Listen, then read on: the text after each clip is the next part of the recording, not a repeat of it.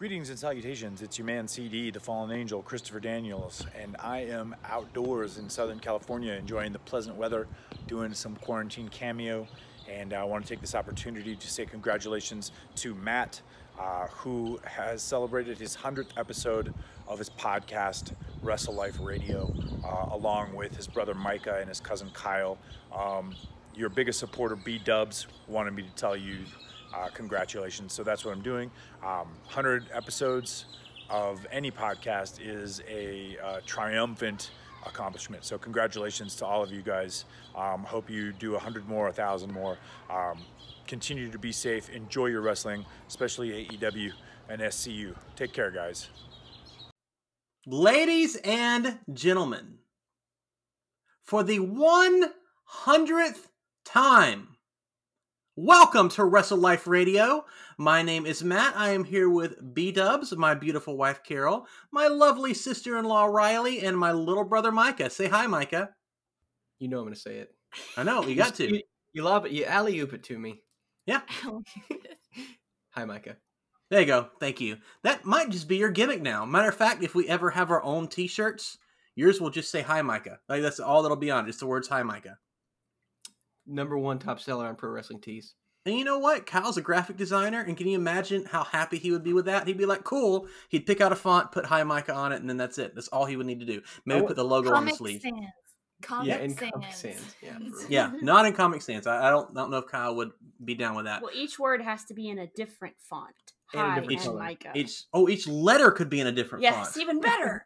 oh, oh we are here brainstorming, guys. This this is what you usually hear behind, behind the, the, scenes. behind the scenes. Honestly, we usually just pop on and chat for like ten or fifteen minutes before we even start recording. Um, Kyle is not here right now. He will be here shortly, but today is his two year anniversary with his lovely lady. So we didn't want to take up too much of his time, but because it's episode 100, he still wanted to be a part. So he will be here in part two of the show, but we're splitting the show in three parts. Uh, and yes, I know there's usually a commercial at the beginning of shows or sometimes in between segments, but there's not because this is episode 100. So, what you'll be hearing between segments are people that were so kind to say congratulations to us, and we very much appreciate that. But Carol has something that uh, I think that stands true as Matt Sin, Micah Sin, Carol Sin, and Riley Sin sits right here, and Kyle Polly who is related to us by blood on mine and Micah's mother's side. And what is what is that that what's the word I'm looking for? Familiar catchphrase? Catchphrase? Catchphrase? I don't know. Mm. That one true statement. statement. There you go. That I'm not editing that. It sounds great. Uh, that one true statement that you need to share with us. Well, we are here as Wrestle Life Radio because wrestling has more than one royal family. That's right and it's not uh... a terrible not... live band comes on. it's, it's not Flair. It's not Rhodes. It's Sin. It's great. That's right. It's great. So another thing that we we have to do before we actually get started on the wrestling is the Wrestle Life Hill Chris Cumby, who wanted to be here tonight, but who's feeling a little under the weather, unfortunately. But he was still kind enough to record something for us. And you all know, you longtime listeners know exactly what that is. And today is April 29th, episode 100 of 2020. And we have to give you. Uh, this day in wrestling history. That's right, and nine years ago today, nine, the WWE issued a press release talking about its Be a Star anti bullying campaign. And boy, what a yeah. wonderful campaign it was. And look, I want to say, and I think we can all agree with this an anti bullying campaign is great. And there are people like John Cena and Bayley and, and I think Natalya had a big part, Titus O'Neil, and a lot of other wonderful superstars who gave a really good message with this. But the fact that World Wrestling Entertainment came out with an anti bullying campaign blows my mind because if you know any of the background to stuff that goes on behind the scenes with WWE, you know that historically and currently, by the way, they are rife with bullying. Rife. Rife. I mean, rife. it's like it's like Stephanie McMahon said. It's all marketing. One hundred percent. She said in a tweet, "There's no other better marketing than campaign marketing." All right, it's fine. It's true, but she's not wrong. So yeah, nine years ago today, April 29th, 2011. So what we're gonna do? So this episode 100 is we're gonna move right into AEW Dynamite because that's very different than what we usually do, right? Right? It's true. We no, normally start with AEW Dynamite. So yeah, it's exactly the same. Um, so a week ago today, and I'm excited to watch AEW tonight. A week ago today, we opened the show with Tony Schiavone and Christopher Irvin Jericho. Yes. That's his. That's his uh, Christian name. Ah. His Christian name is Christopher Irvin Jericho. And uh, can we just talk about how good Chris Jericho is? Just, I mean, like we could just do like hours of a podcast and just get praise Chris Jericho. Chris Jericho, yes, yeah, he's so, so, good. My my favorite line of the night. I got to go ahead and get this before I forget it. Go ahead. So Darby Allin does a Tope Suicida, uh-huh. and then Jericho says Suicida. You know what that means in Spanish? And and and Schiavone's like, uh, uh, no. He's like, me neither. But he looks like he almost committed suicide. and then so and then like five minutes later, he talks about how he speaks perfect Spanish. Yeah, I know. This is perfectly crap. This is not off the wall commentary. He has this stuff written down. Oh yeah, yeah. He's he's very, very witty, seriously. but he comes up with his stuff. He he's he prepares. You're right. Actually, he actually had a uh, uh, a Talk is Jericho interview with uh, Britt Baker recently, and he was like, "Ooh, I got to write that down for the next time I'm on commentary for one of your matches." so he actually he's he's writing up he's writing down stand ups what he's doing, and yeah. it's coming off great. He's so good he's just so good at everything he does. And like, I never thought I would see the day where I wanted to see Chris Jericho retire. But boy, if he just like moved full time to the commentary table tomorrow, I don't think I'd be too upset. Yeah, and my favorite part about it is he's not full kayfabe when he's in commentary. He's actually right. Chris Jericho. You know, he he's a little kayfabe. You know, he throws his stuff in there about being with the inner circle and all that, but he's not just pure heel, uh, which just comes across terribly most of the time on commentary. Right. Uh, but it is nice to see that he still keeps a little bit of the character, but it's a good balance. Right. Yeah, and it's believable too because you can see Chris Jericho, the heel character, wanting to be, you know, the best commentator that he can be because mm-hmm. he's better than anyone and anything else he does. So even though he's keeping up his character, you know, he is full commentator mode. I love it. Yeah. Yeah, he calls uh, he calls Kenny Omega a pumpkin headed idiot. I... But uh, he still roots for it. Every time he says the it, she laughs. Head, Did you see, oh, what is the name of that movie? Is it Mask? Not the Mask, but I think it's maybe it's Mask. Mask the movie. Okay. The main character's name, the name escapes me. It's based on a true story. It's it's kind of it's terrible, but it's also funny. Uh, there was a real guy that had like this disease or whatever, and has made his head huge, and they made a movie about it. And he called Kenny Omega by that dude's name, and like three people probably got it, but I saw it posted afterwards, and it's hilarious because Kenny Omega has a very large, very red uh, cranium. Yeah. And, and you, you, you just put them side by side, and it's hilarious. So he's, he's I he's disagree great. just because I'm a Kenny Omega mark. That's true. you can Kenny be a Kenny Omega mark. It doesn't change the fact that his forehead's big. I also disagree with that. no insults. He's the greatest wrestler of all time. Uh, and his head is perfect. Everybody else's head's too small. oh, y'all the one with problems. I like bobbleheads. See, Carol. I get it. I got you. It's so good. It's so good. So the show actually opened with Cody, who just filed for Cody Rhodes, by the way. Um, let's talk about that real quick. Cody just filed for Cody Rhodes and Dusty Rhodes and a bunch of old WCW stuff. And WWE counter attempt like whatever it's called, counter attempted to, to stop him from doing all the WCW things, but they let Cody Rhodes and Dusty Rhodes slide through. And let me tell you, as much crap as we give WWE, that's a pretty classy move. Really, I, I wasn't expecting. I haven't read that, so Yeah. I wasn't expecting you to to say that. yeah, I saw by your face because you're like, how dare to- they? I was getting ready to be mad. Has But this yeah, ever happened was- before? Have they ever let somebody use their in-ring name? Uh, I don't think so. I don't think so. But Cody, so you know they have the Dusty Rhodes Classic, and Mhm. Cody said that even though if he gets the the trademark, he will still allow them to do the Dusty Rhodes Classic because he wants you know his dad to be remembered in that company Yeah, because he was a big part of that company.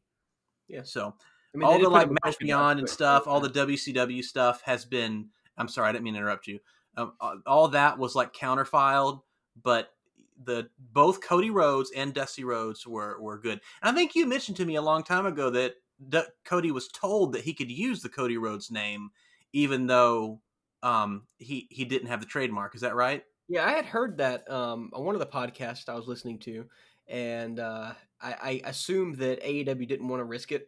Um, it. It seems like something WWE would do, like to throw it like, yeah, you can use it and sue the crap out of you. Right. Yeah. I, I could see him doing that. Um, yeah, Cody actually mentioned on uh, I think it was the AEW Unrestricted podcast that you know all these different uh, WCW trademarks he was filing for. The one that he really wanted was I think Starrcade, Yeah. uh, which is really the He's one not getting dad- Starrcade. Sorry. his dad really really uh, influenced. But uh, yeah, he they're they're not getting that one. But uh, you know, it's it's nice to see him actually allow. I mean, you it's not his real name, but it dang well may as well be. I Right. mean, he never. It, it, it, I don't think he walks around and if he checks into a hotel, he probably doesn't check in as Cody Runnels. he probably checks not. in as Cody Rhodes, Right. uh, unless he's trying to you know stay under the radar a little bit. But yeah, I, I- I think it's really cool of him, uh, especially with you know his brother Dustin and, and Brandi being able to use the Rhodes name. It, Yeah. it doesn't benefit them anything to keep it, and it really does give them some good uh, some good leverage, I guess, if they were to uh, allow him to have that. Yeah. Good PR. Yeah, good marketing. Yeah. hmm One hundred Yeah, because it generates those, you know, warm fuzzy feelings. Right. And there's nothing wrong with that. But anyway, we got way off topic. That's cool. I had I was having fun talking to you guys. So Cody's sitting at this like control center type thing with a bunch of monitors, and he is basically going over everyone else that remains in the TNT Championship tournament, and he's putting them all over basically. And he says, you know, no one. He, he says, if I can't win this tournament, then who am I? If I was future endeavored at the other other place, then what are my future endeavors? And he talks about how no one has this like will or desire that he does. I think it is pretty clear at this point that they are going to be doing Cody versus Archer. I, I can't imagine Cody losing to Darby, right? Th- no, not at this point. I can't. Um, it wouldn't blow my mind to see him draw again and then maybe do a triple threat match, but I I can't see Cody losing to Darby at this point. But I thought it was a really good segment. Did you like it, Micah? I did. I really like this segment, and I think we can confirm now that uh, he is the SmackDown hacker.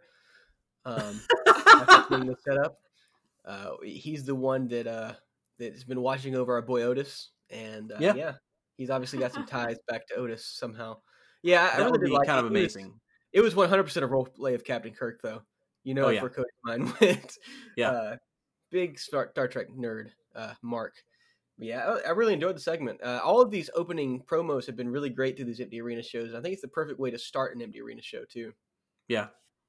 Yeah, I enjoyed it. So we move on. Chris Jericho and Tony Schiavone are running down the card, which uh, we're not going to do because we're just going to tell you about all the matches. But our first match was Sammy Guevara versus Darby Allin, which I might have just spoiled. Sorry, guys. Um, which is the first round TNT Championship Tournament match. And this match I thought was pretty solid. And honey, I want to ask you about this one here in just a second. So, you know, Darby and Sammy just had a very good match on what it was a pay per view, I think, right? Yeah, yeah. Uh, whatever their most recent it was Revolution. They had their match at Revolution, and it was very, Very good. good. I'm not convinced this one was better, mostly because I didn't really care for the ending with that the the Last Supper. I, it's fine, I guess. I don't really like that kind of stuff, but um, I don't I don't think it's going to help get Darby over. I much much prefer the coffin drop, but I can understand why he's doing that with no fans. But I it was still really good. What did you think, honey? Did you like this match? I mean, I love Sammy and Darby, so pretty much anytime they're in the ring, I'm I'm excited and I I love seeing them face each other. Yeah, Sammy bled in this match too. He cut his mouth. Remember? Mm-hmm. Yeah, Yeah. that wasn't like a blade job. That was that was bleeding the hard way. Yeah, Yeah. one hundred percent.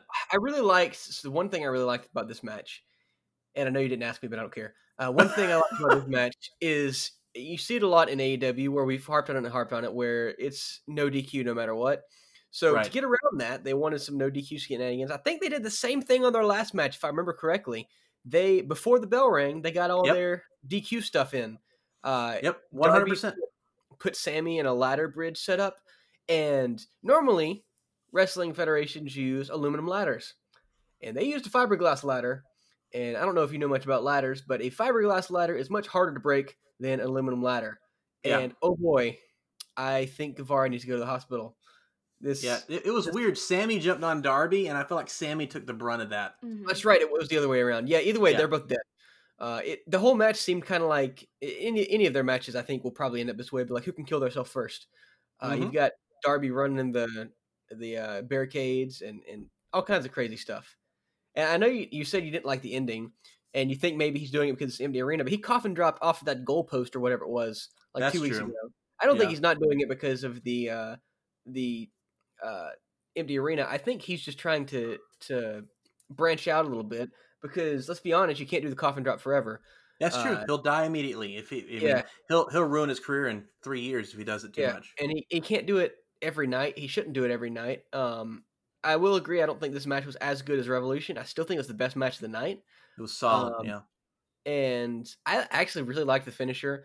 Uh, it was like a, it was like a, it looked like a, a sharpshooter, but he like moved into like a crucifix pin. Right. I really like cool looking pins like that. Like I'm not huge on surprise roll ups, but when I see somebody win on a really cool technical pin that I've never seen before, that obviously their opponent probably couldn't prepare for because they've never seen it before either, uh, I, I really like that. So I am I am against you on that ending. I think the ending was very good. Okay. All right.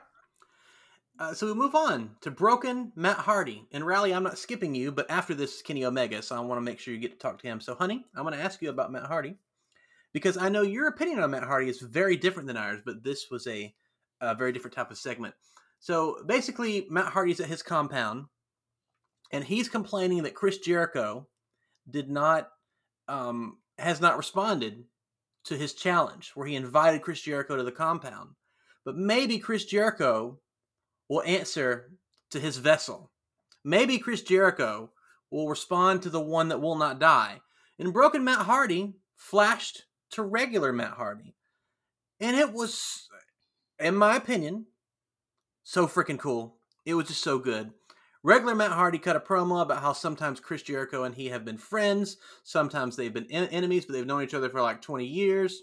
And it flashed back and forth, I think, twice. And it was just, I thought it was really cool. Um, he invited Sammy Guevara to come fight him if, if Sammy was the only one that had the balls, as Matt said, uh, to actually even mention his name. And if he wants to fight Jericho's fight for him, that's fine. Now, honey, I know you're not real big on the Matt Hardy stuff compared to the three of us because you don't like the wonderful, wonderful. But what do you think of this promo? I don't dislike Matt Hardy. Um, I just don't have the history with it.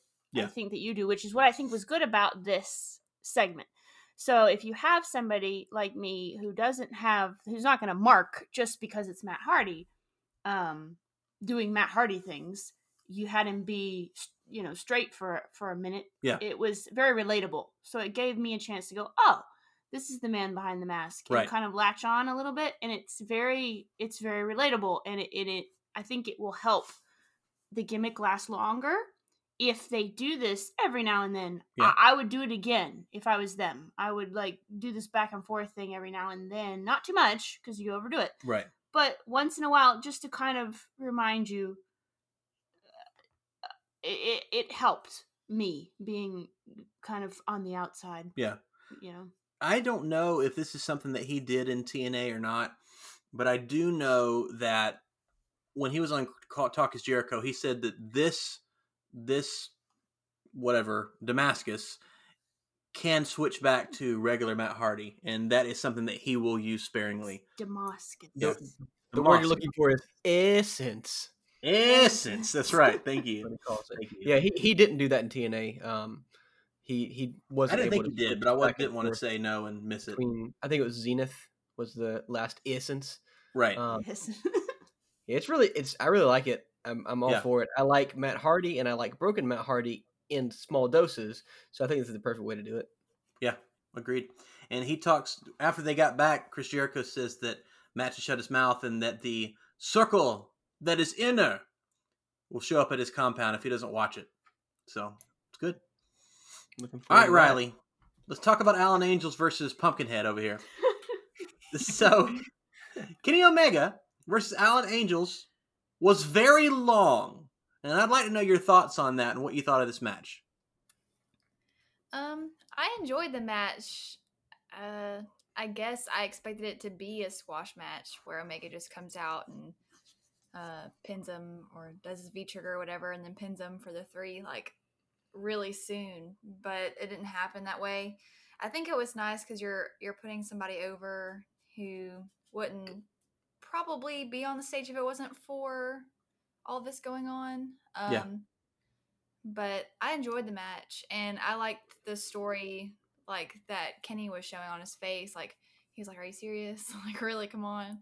And he, it was like he wasn't taking this guy seriously. Right. And then he was like, "Okay, so he's kicking out. All right, okay, so I've got to I've got to work a little bit harder." And then he finally he gets the three. So um, I I liked it. I like any match that he's in. Um, he's great. So this is the weird thing for me, and Micah, I want to know if you you think I'm out of line here. I I enjoyed this because I thought Alan Angels did a good job. Obviously, I love Chris or Kenny Omega having a long match, but I think that at some point, if you want Kenny Omega to be one of your biggest stars, if not your biggest star in the company, if he can't beat this, take him ten minutes to beat this jobber. That, by the way, the entire match, Tony Schiavone and Chris Jericho were burying. I don't know. You mean Laura Ingalls? Yeah, exactly. And I I don't understand. Like, I, I would think I would have been okay with this if Jericho and Tony would have been like, "Man, this Alan Angels guy, he's really got some fight in him. Oh my gosh, like he's taking Kenny Omega to the limit. He must be better than we think because Kenny Omega's the best." I'm like, "Yeah," but they buried him the whole time. And if WWE would have did this, I would have ranted about it for an hour. So Yeah, am I wrong? of what they do with Aleister Black, like Yeah. that one match a couple weeks ago Right. he was in, and it took him so long to take this guy down, and it was a jobber. And Yeah. um, yeah, I, I see what you mean there. I mean, it was a good Yeah. match, but So Aleister Black one was. I had, I when I first saw this match, I was like, man, that was really long for a squash. That, that doesn't make much sense to me. Looking back on it, the match actually told a pretty good story. It did. The Uh, match was good. Don't get me Kenny- wrong. Kenny Omega being the babyface that he is, he wanted to give this guy a chance, right? Yeah. He wanted to let this up and comer, uh, Kenny Omega, the person, and Kenny Omega in kayfabe, wanted to give this guy a chance. You know, didn't want to bury him.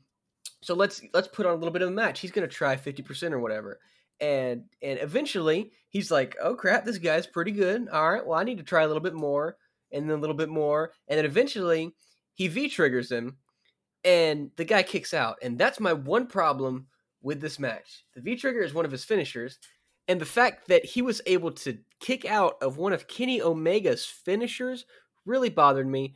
Uh, he finally started trying. He should have V triggered him, kicked his head off, and pinned him.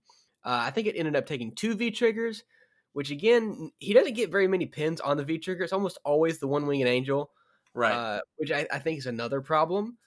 But I, I I I like the story the match told, but I think it was just not executed 100% perfectly.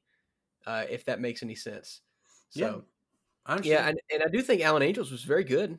Uh, he didn't come off as an uh, indie jobber that you would be like, yeah, well, you deserve to get squashed. He actually performed really well in the match. like all of the NXT guys are looking Yeah. like on Raw and SmackDown right now when they're supposed to be going up against AEW on Wednesday nights. Yep. Uh, Scorpio Sky had a really cool segment next, and honey, I know you don't have any experience with Scorpio Sky other than when we started watching AEW.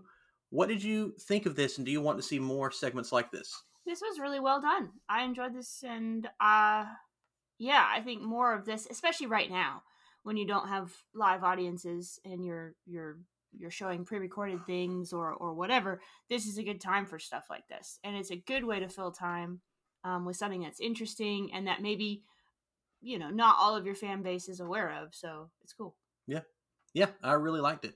And he talked about how you know he thought he was done. It was, it was really cool, and he fixed. Uh, he worked through that injury. He said he didn't know if we believed in miracles, but um, he does, and it just it worked out for him. He had a second chance. He formed SCU with Christopher Daniels, who you heard at the beginning of the show, and Frank Kazarian, and uh, yeah, it, it, worked out for him. And we love Scorpio Sky. I mean, he's super athletic. He's super good. So we're glad we're out. And I like this. I want to see more of this stuff. Mm-hmm. It's really and good during this time to do that. Exactly. Well. That's what I was about to say. It's so good. It'll fall off your mind.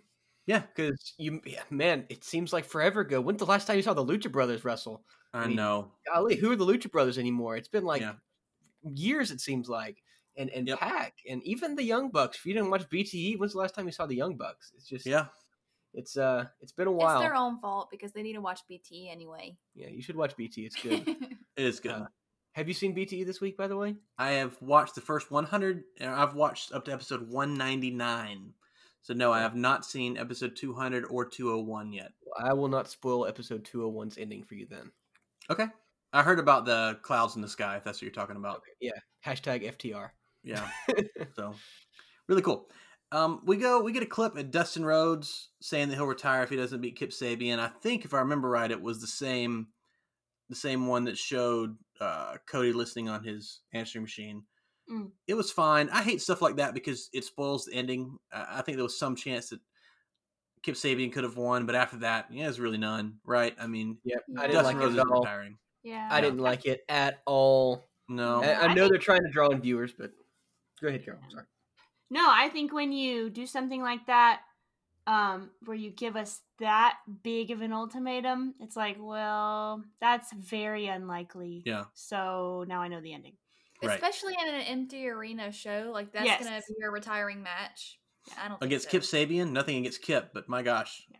Like I don't yeah. believe it. It's not believable. I would get it if it was like against Cody, maybe. Yeah. I think the way they should have booked the show is to have Dustin and Kip open the show and Darby and Guevara in the show, and that would have been fine. But instead, they put Dustin and Kip closing the show, and they thought, man, how do I keep the ratings up? Because this isn't two stars, at least anymore. I know Dustin's yeah. a legend, but he's not a star in people's minds. Like even I would say Darby Allin is. Uh, if I'm watching, if I have the choice between two matches, I'm choosing the one with Darby Allin in it. Right. if I had to choose between uh, a match with Adam Cole versus a match with Dustin Rhodes, I'm choosing the match with Adam Cole. I would switch over to NXT if I was a casual fan. Baby. Right. So I think they were like, oh, we need to give some emotion to it, but it just took me out of the match because now I'm like, hey, Dustin's gonna win. All right, well, I thought Kip might pull this one out, but I guess not. So yeah, I, I don't like it at all. I don't I don't like that. Yeah, and then that you could have used a different condition, and I can't think of one, but that condition is just too is too steep. Yeah, mm, I I, I get it. Yeah, and AEW does have a history of swerving, like when Chris Jericho said, if you know Jon Moxley walks out tonight, I'll be gone for thirty days. No, I'll be gone for sixty. And we're like, oh, perfect, because he has to go tour with Fozzy. And then, of course, Jon Moxley didn't walk out that night, and no one expected it. Yeah. So, to be fair, they they have a history of swerving people, but it's happened once. And WWE is what wrestling has been for 20 years now. So, or um, 15 years, I guess I should say. But the reality is, we're so conditioned to go, oh yeah, well of course he's gonna, mm. of course he's gonna win. So AEW, they got to tread lightly with this kind of stuff. I thought this was a I, I didn't like it. So if it would have been a very important match, which it really wasn't, sorry, but if it would have been a super important match, I would have been really bummed. Yeah. So uh, they advertised the 200th episode of Being the Elite, which we will watch before AEW tomorrow. Uh, and then we get to Orange Cassidy versus Jimmy Havoc. And I don't understand how you can tell me that a match with Orange Cassidy isn't the best of the night. No, I'm kidding. It's not. Darby and Sammy was, but this was really good. You want to tell us about it, Micah? Um, I'll be honest with you. I really didn't like this match. No, I didn't. Okay, I did not like. I first of all, I don't really like Jimmy Havoc that much. Uh, second of all, I don't. I don't think Orange Cassidy came off like Orange Cassidy in this match. I think that he needs. I think Orange Cassidy needs a crowd, and I think it was a bad idea to put him in an empty arena show. Personally, okay. Uh, he was a ratings draw. the The top ratings of the night was when he was on the screen. Well, uh, but yeah, I didn't. I didn't love the match. Um, it was just it was just uh, uh, kind of the same story we see with Kip Sabian every match. You know, you had the interference back and forth. Uh, Orange Cassidy did his normal Orange Cassidy stuff. Uh, he did the hands in the pocket, the kip up, you know, the suicide dive, the lazy splash, and all that. But it just didn't come off very well in this match to me. Um, of course, the match ended with some Penelope Ford shenanigans, which I'm honestly getting tired of. Um, Chuck Taylor tries to get her to get down. She goes to kick him, kick him, and he catches it, throws it down, and then she goes into her little split split thing. And uh, Kip Sabian goes to clear out the best friends with a big senton. Uh, Penelope Ford leaps off the top rope, and she doesn't hit anyone. Instead, Orange Cassidy used it as a distraction to get a surprise roll up on Jimmy Havoc. I don't know. I would have much preferred this if Cassidy just got a clean win over Jimmy Havoc, maybe. Because, uh, I mean, really, what kind of push is the guy getting at this point? Okay. He, he could have taken that loss. I don't know. I'm glad Cassidy didn't lose, but uh, yeah, I didn't like I didn't like the finish. I didn't like really love the match. So maybe Riley disagrees with me because I know she loves Orange Cassidy. What you think, Riley? I mean, I love Orange Cassidy, but I also am not too impressed with Jimmy Havoc right now. Um, I think the surprise roll up was fine because I think that they're trying to push Havoc and um, Luther. Yeah. And yeah. Like, like, and Havoc's supposed to be this guy who can take a bunch of like hits and bumps and all that, and he's supposed to be like, "Hey, I'm gonna staple you with a staple gun." He also chewed on. Cassidy's hand at one point, which, And like, come on, man, hands and- social distancing. Yeah, like put his hands in his pockets forcefully and stuff like that. So I mean, I it was it was a it was an okay match. It wasn't my favorite type of match, but I was fine with him winning with the roll up. Okay. I was too. I usually don't like surprise roll ups, but I think for Orange Cassidy it was fine. But it wasn't a great. It wasn't an amazing match, but I, I, I thought it was fun, and that's what Orange Cassidy is supposed to be. So I, I, but I do understand your complaints. I get it. So we go to the home of Maxwell, Jacob Friedman. And we all need to take a moment of quiet respect for the injury this man has sustained. You're correct. Would you like to tell us? Because, you know, he posted on Twitter, he's like, man, I'm really trying to work this injury out. I really want to get back for you guys, which was very un MJF like because he doesn't really break kayfabe. So, my sweet Carrie, why don't you tell me how this segment went? Do you remember? He's uh he he tells us why he hasn't been wrestling on Yeah. on Dynamite. He has apparently sustained a very grave injury, a hangnail, uh, which occurred what during his gambling. I think that's what he said. Yeah. Yeah. So yes, so he's his hand is all wrapped up, and uh, it's uh it's very concerning. You should be very concerned. Yeah. Yes. He's standing in front of some mansion, hmm which I'm assuming is not really his house. Uh, yeah, it was great. It actually, it actually said that it was MJF's rat's house. I don't even know what that means. Are they saying that it's his pet's rat's house, and that's how rich he is? Is that what they're trying to say? I guess I don't know. I didn't, was that on Dynamite? I didn't see that. It said MJF's rat's house. So I'm assuming he has a pet rat, and he's so rich, this is his pet rat's mansion. I don't know. That was really weird. Like they could have said MJF's dog house, and I would get that better. I don't understand. Maybe this is some sort of uh, innuendo that I don't get. I don't know. I don't think so. All right, all you MGIFs out there, yeah, you- MJF's. um, comment on wherever you can comment on this thing and tell us what that meant. Thank you. Thank you.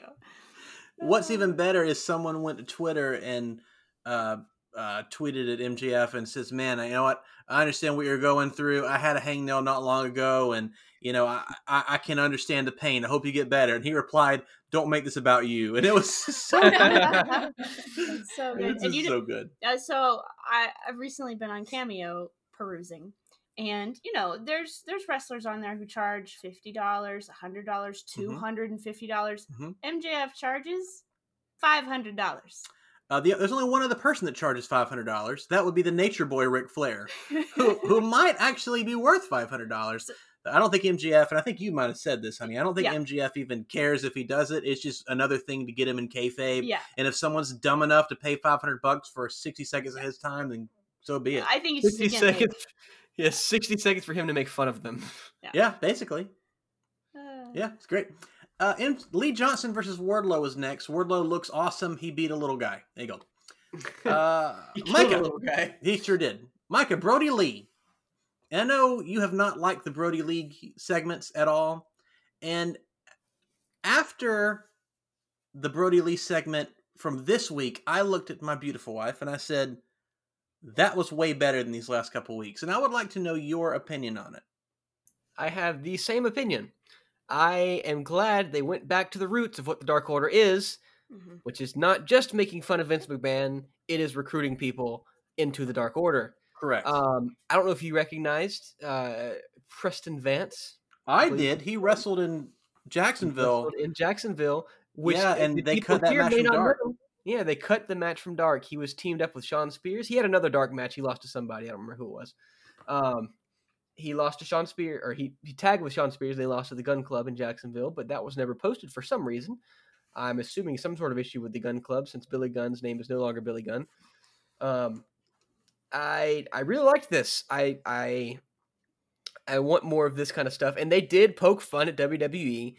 Um, but the, this guy's perusing the internet. His girlfriend has left him. Uh, whatever he says, he's in the. He used to be on top of the world. Now he's in the bottom of life, and he doesn't know what to do. So he goes to the Dark Order Uh, website. he was like a Heisman hopeful or something like that. It said. Yeah, he was like a Heisman hopeful, and he got injured or whatever, and wasn't able to play in the NFL. So he goes to the Dark Order website, and uh, then you cut away to Brody Lee sitting there in his suit, uh, and you don't actually see Preston Vance, but you just see the name in the newspaper clippings of the as he's scrolling through, I guess. Um, but you actually had had Brody Lee ask him, was like, "Oh, how tall are you?" He's like six two. How much do you weigh? Two forty. Did you play football? Did you play college football? He's like, yeah, actually I did. And he's like, great, you'll work out. Yep. So I think that was a a, a, a poke at WWE, It a is, little more subtle, subtle, a little more subtle. Uh, that's, the, epitome of mess. Hashtag no Um, edits. Let's go. Yeah, it was a little bit more subtle of a of a quip and a poke at them, and I I appreciate that more um, because if you're a casual fan, you wouldn't have noticed it, and you wouldn't have thought anything else about it. So the fact that they were able to throw that in was fine. And I want more of the Dark Order recruiting people. We still haven't Yeah. seen anybody important get recruited by the Dark Order. Not even Brandon Cutler has got recruited by the Dark Order. We're still hanging Right? that storyline out in limbo. I know everybody's messed up because, and all the storylines are messed up because of the uh, the whole situation. But come on, man, I want somebody, somebody in the Dark Order. Um, apparently his name is going to be Tin. I guess they're going with Uno, but uh, Grayson's there. He could be Dos. I don't know.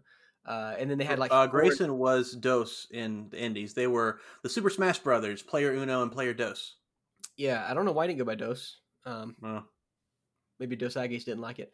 Uh, but that what was it six and seven that you had squashed here recently?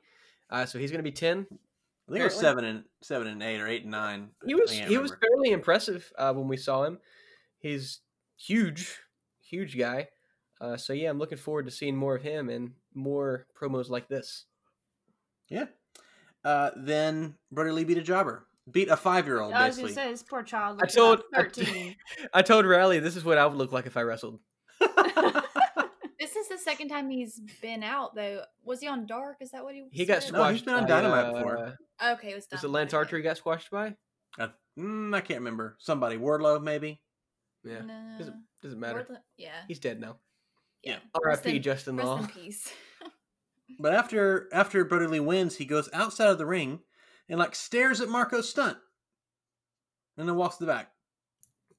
Building to the Dark Order versus Jurassic Express feud. Hopefully, that'd be Yeah, great. I could see that. Mm. Brody Uh, Lee, Uno, and Grayson versus the Jurassic Express. Mm. Yeah, I'm, I'm you know they're re- restarting live tapings on on May 6th.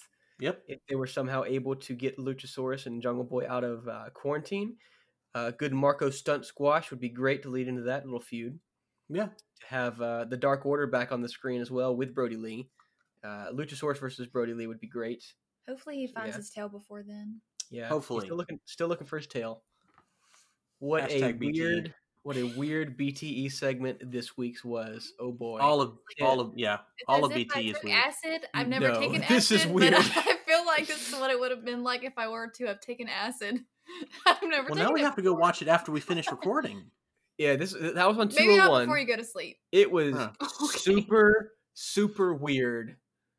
Uh, it was like something you'd see on like I don't know like Adult Swim or something. It was it was really. Weird. I don't like saying using the word weird. I'm just gonna say very creative. It was weird. It was creative. Okay. Uh, Riley, weird. next segment.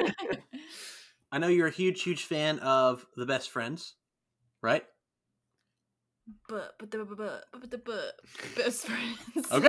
and uh, so basically, they're backstage with Orange Cassidy, and they're complaining about Penelope and Kip getting involved in the match earlier. And uh, they say they're going to have a match next week with Trent and Chucky versus Jimmy Havoc and Kip Sabian. Did you like the promo? I did. They're always so funny. Um, I think Trent. I like Trent better than Chuck. Do you have a preference? Um, I I do like Trent. I think a little bit more than Chuck, but I think that they complement each other. I think you Yeah. guys are just fangirling over his abs and the fact Maybe. that Chuck doesn't have abs. Yeah. That's really what it is. Sexy Chucky T. T. Chucky T wears a t-shirt. Just just wait until Chuck. Just wait until Chuck Taylor says the S word on Dynamite. You all you'll all know he's the best. yeah, the best, the best. no, um, but yeah, I I really like how Trent's so deadpan about everything. Like Yeah. his humor, he just keeps a straight face, like he's being serious, but it's so funny. And then Chuck Taylor's more like the goofy one, and then Right. Cassidy's like the quiet one. Yeah. Yeah, but I thought it was fun. It was good. Trent Yeah. Trent was quiet this week because he was angry. Right. Uh, next, we getting uh, Marco Stunt versus Brody Lee next week, and Brody Lee's going to kill him. Yep, let's do Yep. it. Uh, the Flim Flam Dance. This is episode number two of the Bubbly Bunch. The bubbly bunch. So, I know, Micah, you did not like the Bubbly Bunch next week, and I, I want all of all four of us to talk about this because this this was a lot of fun. Last week. Uh, yeah, last week's Bubbly Bunch. Oh, you said Yeah. next week. Yeah, I I, I don't week? have yes. I don't Mike have is in the future. Oh, sorry. I already know I'm not gonna like next week's bubbly bunch. Yeah. Well, I can- um, So just so, basically, long story short, they were all like, "Jake, man, we're we're so sorry that you didn't win the title, man. We're really bummed." And Jericho's like, "Yeah, but let's get cheered up by doing a flim flam dance." And they start doing this like TikTok thing. And I'm I'm far from a TikTok expert. All right, I'm 33 years old, but they had the little logo that was basically the TikTok logo in the corner, and like they had like a like it was a phone like as a overlay and uh, they were all dancing. And then, of course, Sammy dances better than anyone else. And Chris Jericho says, "Show off!" And then he says he won, so he won like some hand sanitizer. He like throws his phone because he's mad that Sammy won. He didn't win. It, I I did not like. Okay, I don't want to say I didn't like last week's, but as I said last week, or as I mentioned, it, it wasn't as good as what it should be. Right? Like I didn't like the Bubbly Bunch as good as the other Chris Jericho stuff but I really liked this. It was really stupid, but I thought it was a lot of fun. Honey, what did you think of it? I disagree with you. Everything Chris Jericho does is gold. How dare you? What if I said he has a big forehead? Get out. No, I, I, I would agree with you. Last week was like, oh, they're trying something new, and it wasn't a hit, but Yeah. it was like they could do things with this. So I was willing to hang in there. But this was this was very fun. I Yeah. enjoyed this. Yeah. What do you think, Riley? Um, I am gonna disagree. I liked last week's better, and I think it's mainly because he spilled his orange juice and he didn't care about it. That was That was hilarious. Yeah. Um, but I mean, I really enjoyed this segment. But now all I can think of is that episode of The Office when they're whenever they're doing that um, movie for Michael Scarn and everybody's doing this. Everybody does the scarn. And that's like the only thing I can think of, mainly because all of everything in my life, like I just it s- revolves around the office somehow. But that's how that's how I think of it. It's like everybody do the scarn. Like I don't know. It, this is a really silly segment, but it made me smile, and I think that's what they're trying to do with it, and that's I'm fine with that. Oh, good. Yeah. Yeah. I think if you like the segment, you should watch BTE because this is a very BTE type segment. Yeah. Just just silliness. Okay. But yeah, it was good. I'm glad you liked it. I, I wasn't sure if you were going to like it or not, to be honest. I think the problem is we're trying to surpass release the hounds and Right. you can't. Yeah. So That's fair. Uh, Dustin Rhodes with Brandi wrestled Kip Sabian with Penelope in the main event. Uh, there was a couple weird spots where Penelope interfered, but Brandi didn't really know, seem to know where she was going or what she was doing. I'm not sure if she missed a spot or if Penelope made a mistake, or perhaps the guys were in the wrong spot of the ring. I don't know, but it just came off as kind of weird. I thought the match was fine.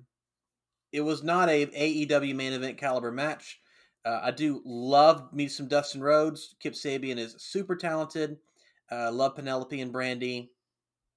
I thought it was just fine, and I, I think that might even be a little. I think saying it was fine might be even a little too complimentary.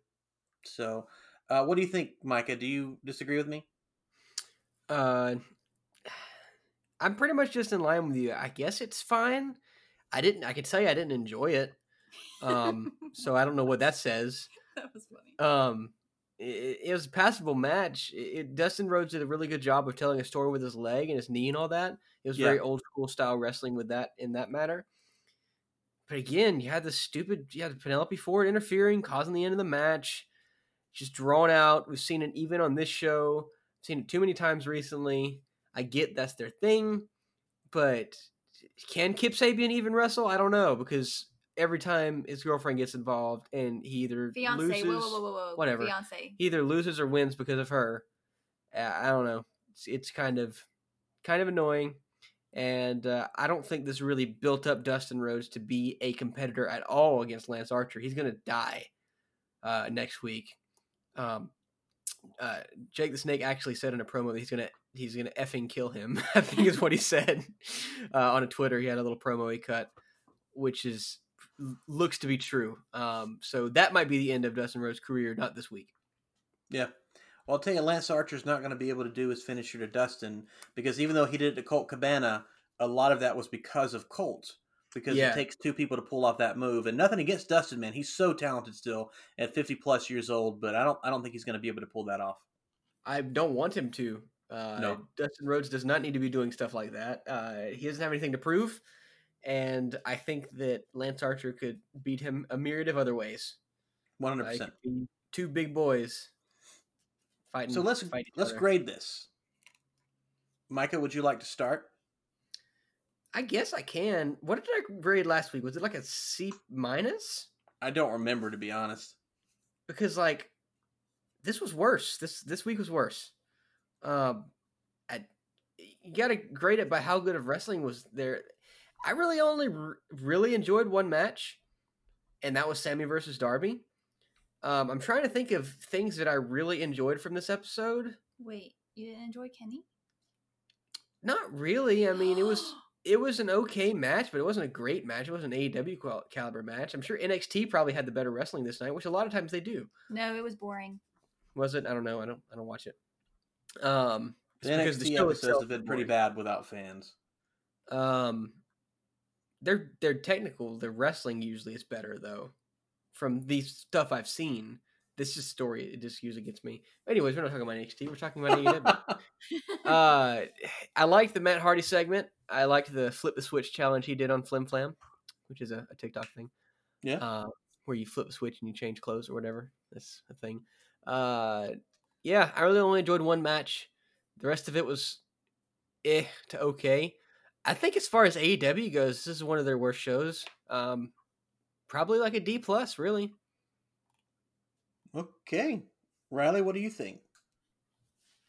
Mm, Would you like me to give you more time? yes, thank you. Okay. You have to go to Riley last every time. Yeah. Um, I don't feel very strongly against it. Um, I would. Micah makes a good case though that there wasn't a lot of, there wasn't as much good wrestling or good matches as we would like. I I'm gonna. I don't. I I'm gonna go with my gut that says B minus, which is probably being overly fair, but I yeah B minus. The Bubbly Bunch was really good. The opening match was really good. The Scorpio Sky thing was really good. Brody Lee's segment was really good. wasn't a whole lot of in ring great this week, which is weird for AEW. But again, they don't have all their roster, man. Like they have people filling in for them. I don't know. I I don't want to cut them too much of a break because it's not fair. That you know they can only do so much, but at the same time they still have to be entertaining. And I thought they were entertaining, and I thought it was a good show. But was it a great show, especially compared to the other AEW Dynamites we've had? Nah, I'll say C plus. I thought it was better than fine. Uh, it was very watchable, but it wasn't great. Yeah, right. keep in mind when I'm grading it, I'm not grading it on the curve of you know, oh, they're in a bad situation. You know, I'm not giving them any slack because the first episode they had, I think it was with no crowd. I think I gave it an A plus because it was fantastic. Yeah, it was incredible. And, and they're able to do stuff like that. Uh, obviously, it's hard to keep that up because they they recorded like eight weeks of shows in two days. So right. I understand, but still, grading the episode for the episode, I think it's a D plus. So just yeah. to to to lay that out there. But yeah, Riley, uh what did you think? Well, to go off what you just said, I don't think that they can just keep up that superb like what they did the first time because I mean, they really put a lot into that first of all, but then all the stay-at-home things started happening. So a lot of the wrestlers couldn't make it like wasn't Hangman in the one of the first? Yeah, Hangman and so, the Bucks were there. So he's not in it. I mean, there's a lot of stuff that they can't do because of it. So I disagree with you on that. Um, but I think I'm gonna. Hmm. Oh, this is hard because I'm really like I reserve my bad grades because I just want to make sure that it deserves a bad grade before I give it. Because um, uh, I think I, am gonna do a C plus on this one. Um, and I think that that's a bad grade. It's, that's worse than I usually grade these things, but it's mainly because there were a couple matches that I didn't really enjoy. And I mean, there's probably a lot of people that that did enjoy it. It's just not my style of wrestling um, that I like. But I loved a couple of them, especially the Kenny Omega and then the Sammy and Darby match was great. Um, and then the different segments that weren't just wrestling. Um, but yeah, C plus. Okay, great. We're going to move into SmackDown, so we're going to get Kyle in here, and we're going to say bye to Micah and Riley temporarily, and uh, we're going to hear from some other other friends that uh, we really appreciate the kind words they said about this about us. So check that out, and we'll be right back. See you later. Hi, this is Devlin Anderson, pro wrestler for 17 years and co-host of Know Your Cinema podcast. Here to wish all the folks at Wrestle Life Podcast a congratulations on 100 episodes. Keep up the good work, guys, and we'll see you down the road. What's up, guys? This is Rain from WWE What If. My grade for achieving this milestone: A plus, plus plus, plus plus. Congratulations on your 100th episode.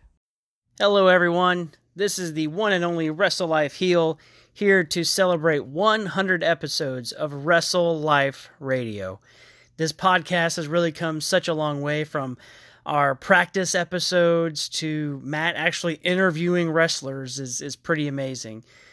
I'm so honored to have been uh, one of the original members, one of the OGs of Wrestle Life Radio. And I just wanted to congratulate all you guys for everything that you've done and all the special guests uh, that have been on the show.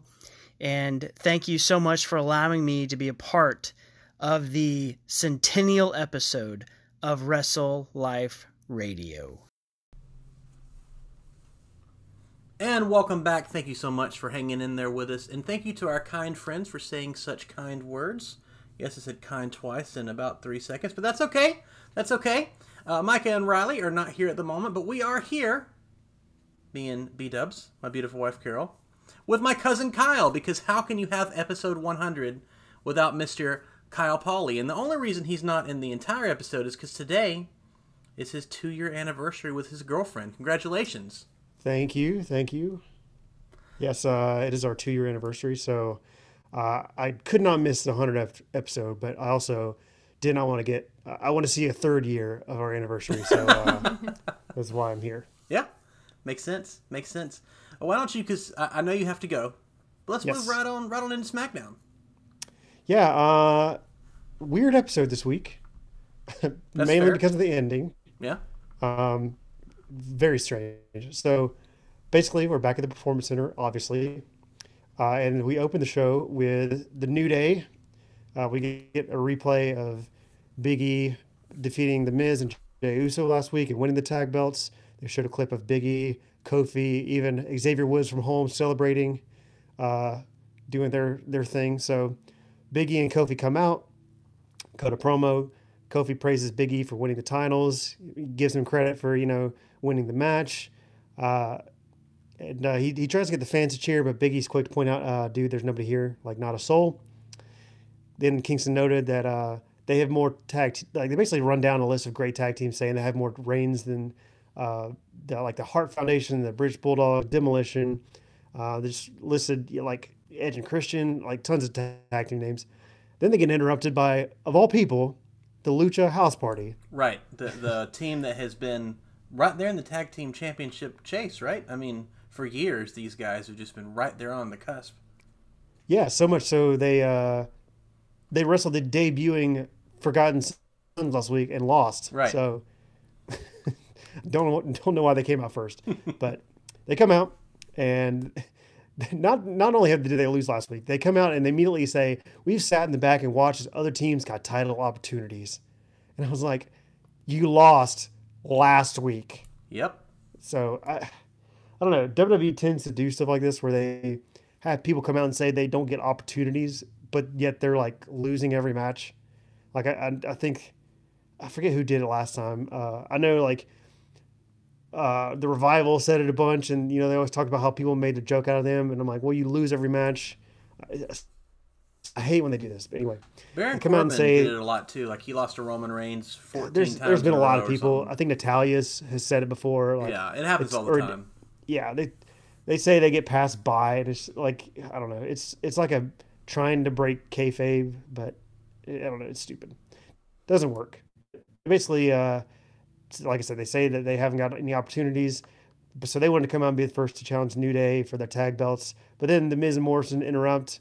They literally just walk by a Lucha House Party, just like they didn't even exist. Uh, they jumped in the ring. Miz pointed out they never lost the tag titles in a tag match. He said, I lost it last week in a singles match. And I was like, all right. Uh, Morrison noted that New Day never beat them in a traditional tag match. Then the Lucha House Party jumped in the ring.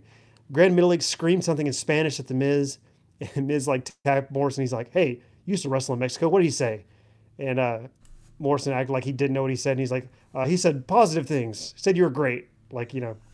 and uh, Biggie was like, I don't think it's what he said. And Kofi said, uh, yeah, I don't think I can repeat what he said. but then uh, uh, Lince, uh, did he translate what he said? He said something else. He did. Uh, yeah.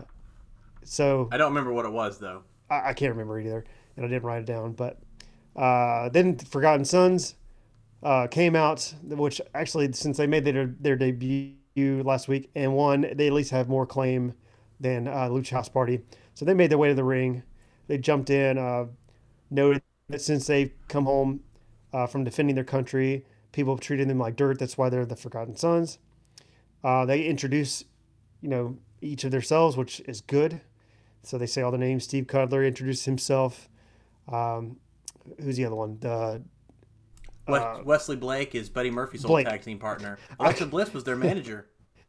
she sure was, but I, it was always a joke that like which one's Blake, which one's Murphy, and I like seriously couldn't remember Blake's name for a minute. Right. And then of course Jackson Ryker, who is uh, Gunner from TNA, who looks awesome. Yeah, he does. Uh, also funny, they accused Miz of being a poser because he only played a Marine on the movies, where uh, Ryker and Cutler actually are former servicemen.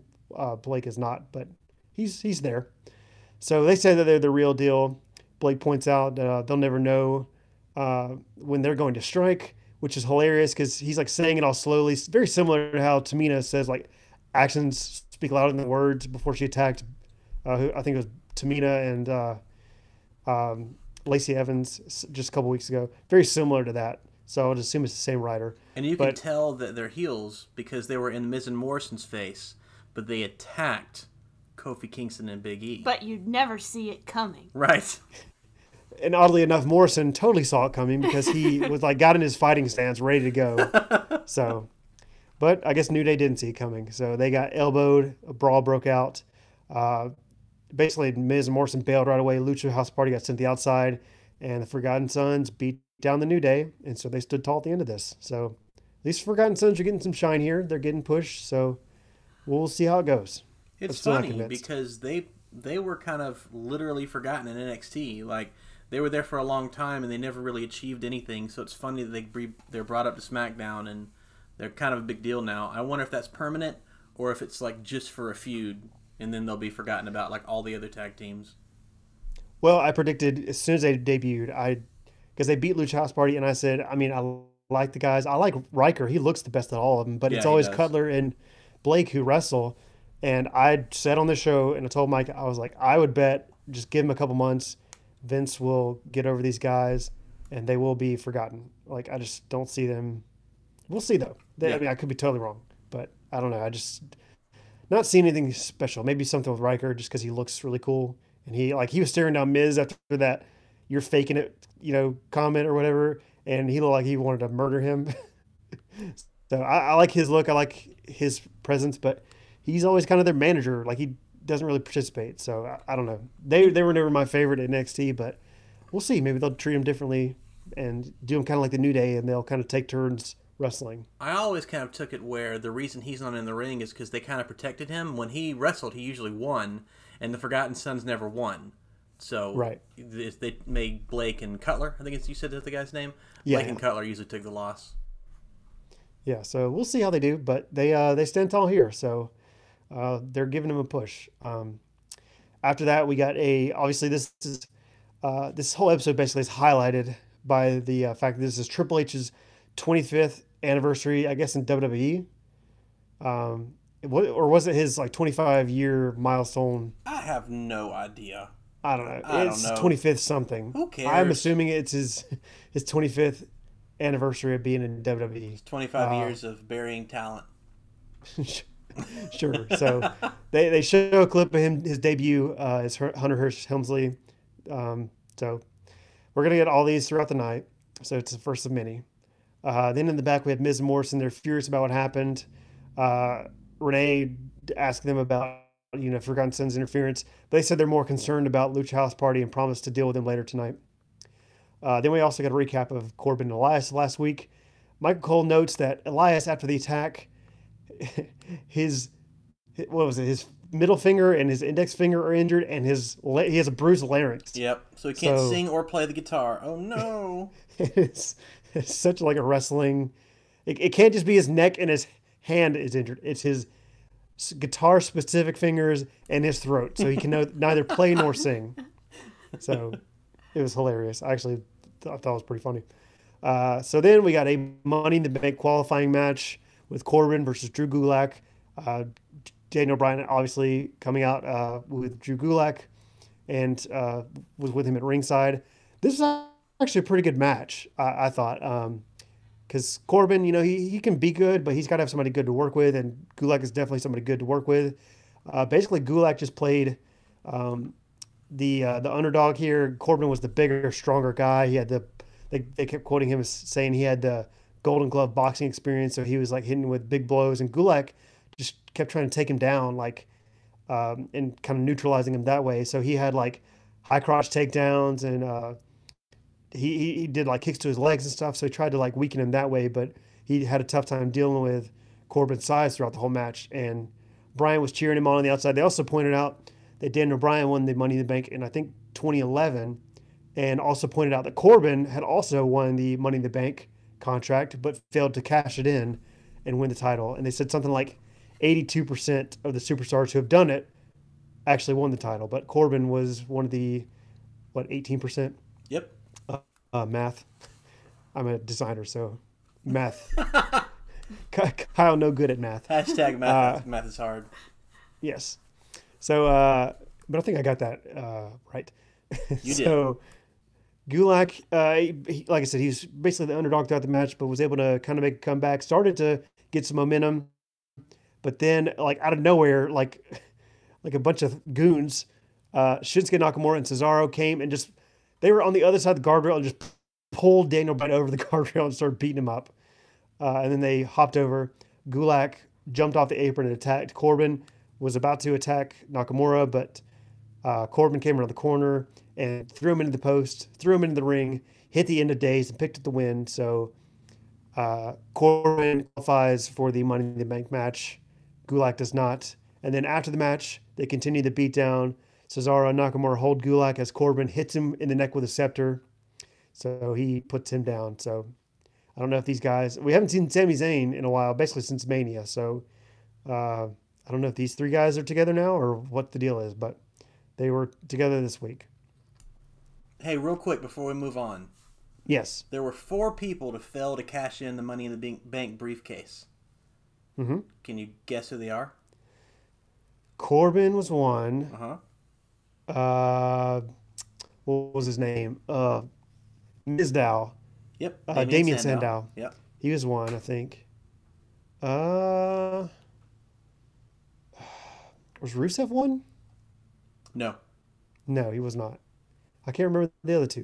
Do you have a guess, Carrie? Uh, the other two are Braun Strowman Okay. and John, John Cena? Cena?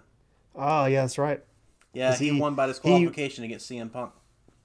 Right, because he uh he was a man and wanted to challenge him. Like he, he told him when he was going to cash it in, and then he lost it like a dweeb. Yeah, and Strowman's was like he was. There was that terrible Hell in a Cell match, the second worst Hell in a Cell match of all time against Roman Reigns, where Brock Lesnar beat him up, and they're just like, we're just gonna call this match now, and they canceled it, double DQ Yep. or whatever, in a Hell in a Cell match. Well, that's whatever.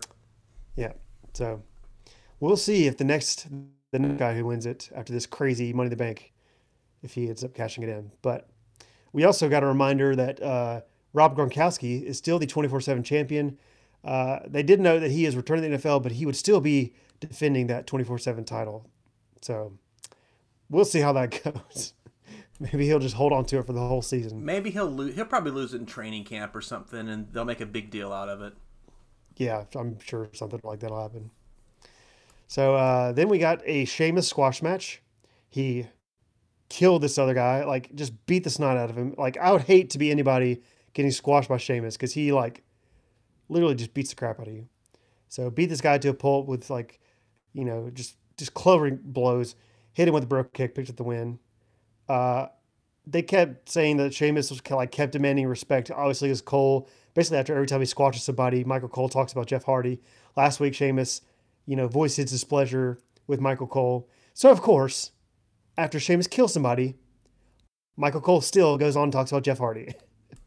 so uh, they talk about this chapter three, the redemption, and uh, it's it was weird because obviously the redemption is the fact that Jeff Hardy, after all his trials and tribulations, uh, they highlighted the fact that Matt and Jeff returned at WrestleMania 33 and won the tag team titles. Yeah. So they play it off like this is his redemption, but uh, this part before where they talked about his arrest in 2018, it actually happened after the WrestleMania return. So right.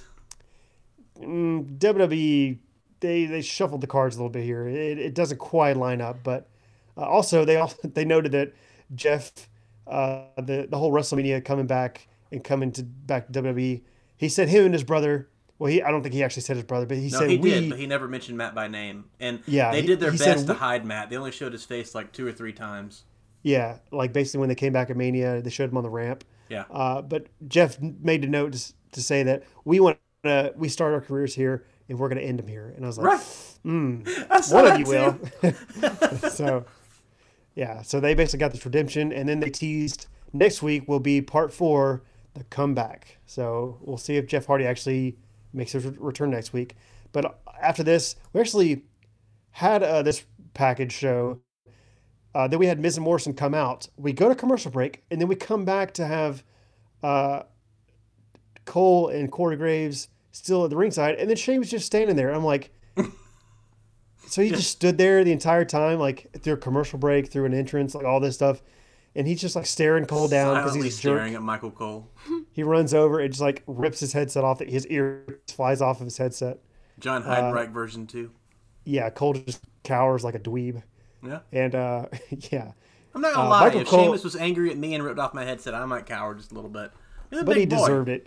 he deserved it because he he knew he couldn't like go to like management and say, I mean, guys, do we really have to do the segment right after the Sheamus match again, you know what he's gonna do. Like, yeah, I feel like Michael so. Cole's got a little bit of pull. He's been around a long time. Yeah, so he could have moved this one segment or two, but he didn't. So he got his headshot ripped off. Uh, but then we had a Lucha House Party versus Miz Morrison, and basically, this I mean this match was fine. Like we had some cool Lucha, you know, House Party spots like they normally do.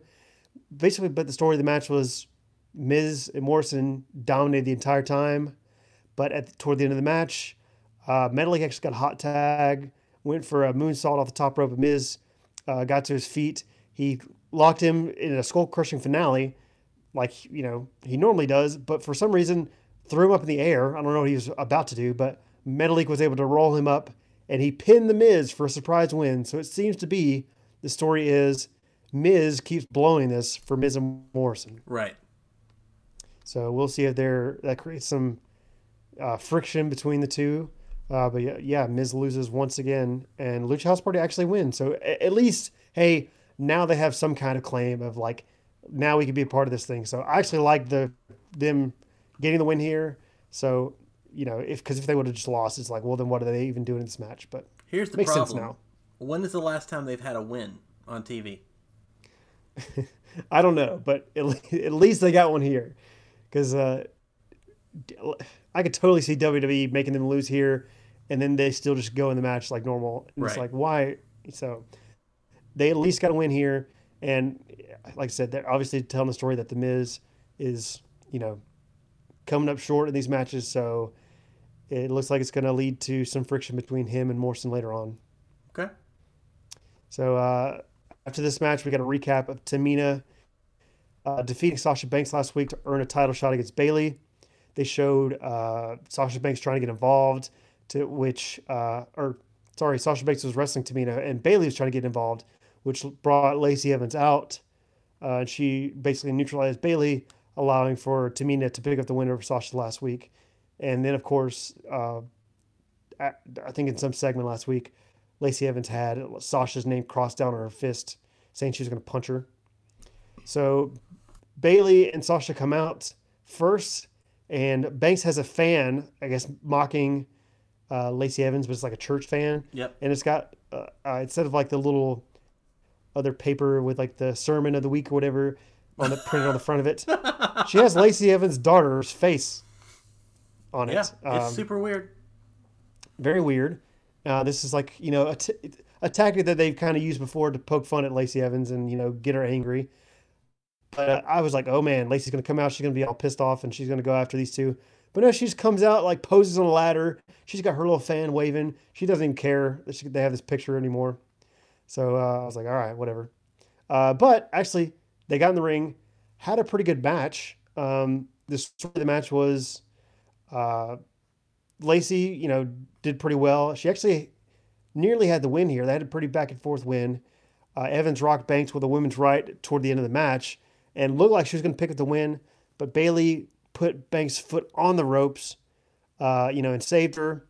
The referee caught it, and so it, it saved Sasha Banks. Bayley was like on the ring apron. She's like, "Oh," she's like, "Great ring awareness, great." And then like Lacey Evans recognized right away. She just like grabbed a handful of Bayley's hair. Bayley starts freaking out. She pulls Bayley into the ring, like tries to beat her up. Uh, but while she's doing this, Banks gets back up and rolls her up. But Bank or uh, Bayley's in the ring, so the referee's trying to get her out. Uh, Bayley's like freaking out and yelling at the ref. This distracts the referee, so Banks gets like a five count on Evans with the roll up. So the ref turns around, goes for a count. Evans is able to kick out. Banks gets mad. She sees Bayley was there, you know, like in the ring. Uh, so she like stands up and goes over, tells her to stay out of this. And uh, Bayley's trying to console her, like, no, like we, you know, I was doing this for you. Like, you know, it wasn't like that. And so Banks turns around, gets leveled with a women's right, and Evans pins her, qualifies for the women's Money in the Bank ladder match. So dissension between Banks and Bayley once again. But I'm just sitting here thinking, they're both heels. They're both horrible people. Who are we supposed to root for at the end of the day? Like, because I mean, one of them's going to turn on the other one. Right. So, who's going to care when they do? Like, I, I don't know. We'll see what they do with it, but yeah, I don't see like who comes out, you know, good after this. That's I mean, a good point. Like, yeah, who's going to care when they do? Like, maybe weeks ago, but if they drag it out, they they do that. They drag things out so long that when they the payoff comes, it's like I don't really care now. Yeah, and they've like gone like they've gone so headstrong of like Bayley being the bad heel to like kind of overcome her face gimmick, like when she was the good guy. But like she's been so horrible, it's like I can't even see her logically just turning on a dime and be like become a good person again. And Banks the same way. She was kind of been this, you know, a horrible person. So I yeah, I don't see how they can even.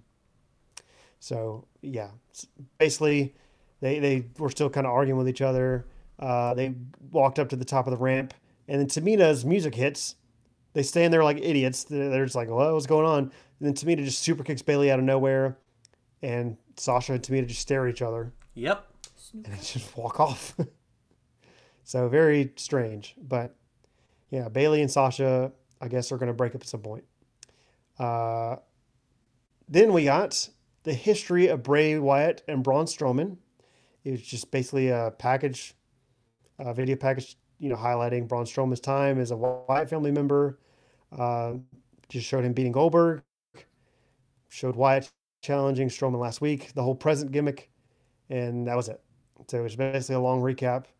And if you've watched any WWE if, over the last year or so, a couple years, and know anything about these guys, you know all this information. So it's probably nothing new. Uh, then we got a recap of Mandy, Otis, Sonya, and Dolph, their whole lovers quarrel they have going on here. Uh, and then we had a segment in the back where Dana Brooke approached Carmella.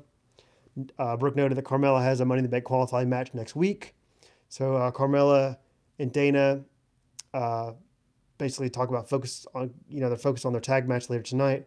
And then we get a tease for next week. Otis is going up against Dolph Ziggler one on one. And then Mandy is going against Carmella in her qualifying match. So yeah, we'll see what happens with uh, that next week. Why not Sonya? I don't know. I guess she's probably going to play a part in Mandy losing. I would think we'll so see. too. Yeah. yeah. that's my guess. But uh, yeah, so we'll see, and maybe she'll get a qualifying match later. I don't know if there's any more left to go, but uh, yeah, maybe that maybe she's got a shot to get in one. Well, Apollo Crews, um, uh, spoiler alert for later in the episode, is not able to keep his spot in the men's run Money in the Bank, so maybe she'll uh, pop on pop on in there. Maybe, yeah. yeah. We'll see. She, we'll see. She's a real fighter, so she's got a shot. Yeah.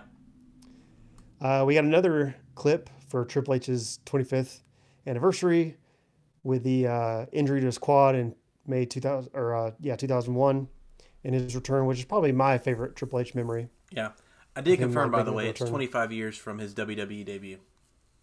Gotcha. That was in '95. So, yes. After this, we have the women's tag team title match with Bliss Cross Applesauce going against Brooke Mella. No, uh, no, you're not getting Karn, a response from that. No. Dana. Nope. I, I don't know. It's bad. Is it worse than Bliss Cross Applesauce? No. okay. Uh, this match was bad. And short. Uh, and pointless. Very short. Yeah, no, not a lot happened. It was not very good. Uh, yeah, uh, the basically the only notable thing in it, Carmella was in the ring. Um, she was going up against Bliss. Nearly had her beat. She hit her with a super kick, uh, but or actually she did the like uh, the Matrish, which is like the Trish Stratus, uh, has Bliss up on the top turnbuckle and does like grabs her with her legs and flings her over. But Nikki Cross made the blind tag. Um, she got in and went for her neck breaker, but Carmella reversed it. They did a bunch of like slow reversal block moves. And then basically, Carmella walked into a modified 3D with a DDT. It was very clunky. It seems like a very difficult move to hit very smoothly. So they either need to practice it a whole lot and make it look better, or they just need to retire it now because right. it looks sloppy it's playing off Alexa Bliss's DDT that she beats people with sometimes in a 3D because they need a tag move, but didn't work very well. But they retained their belts, I guess. So in a sense, it worked a little bit. Um, but yeah, so Bliss and uh, Nikki Cross retain their titles, um, but Carmella still has a you know qualifying match next week, so she still got that going for her. And then to end the show, we have the Triple H 25th anniversary celebration, and it felt like 25 years worth of a segment. this was so long and so weird. What I mean, what were your thoughts, Matt? I mean, I'll recap it, but Um, well, I like Triple H and I love Shawn Michaels.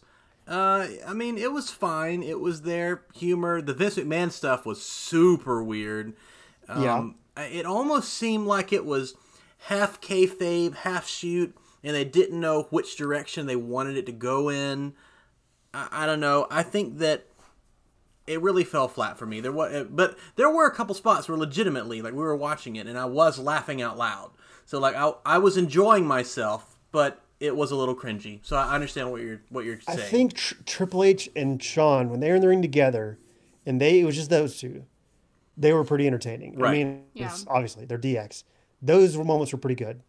Everything else ju- was just like death, just Yeah. fell flat. like the Stephanie phone call. I can't wait for you to talk about that. I mean, that I actually like that. Okay, like it was of all the phone calls, that was the best one. Yeah. Uh, but yeah, basically, Triple H comes out, says he can't believe it's been 25 years.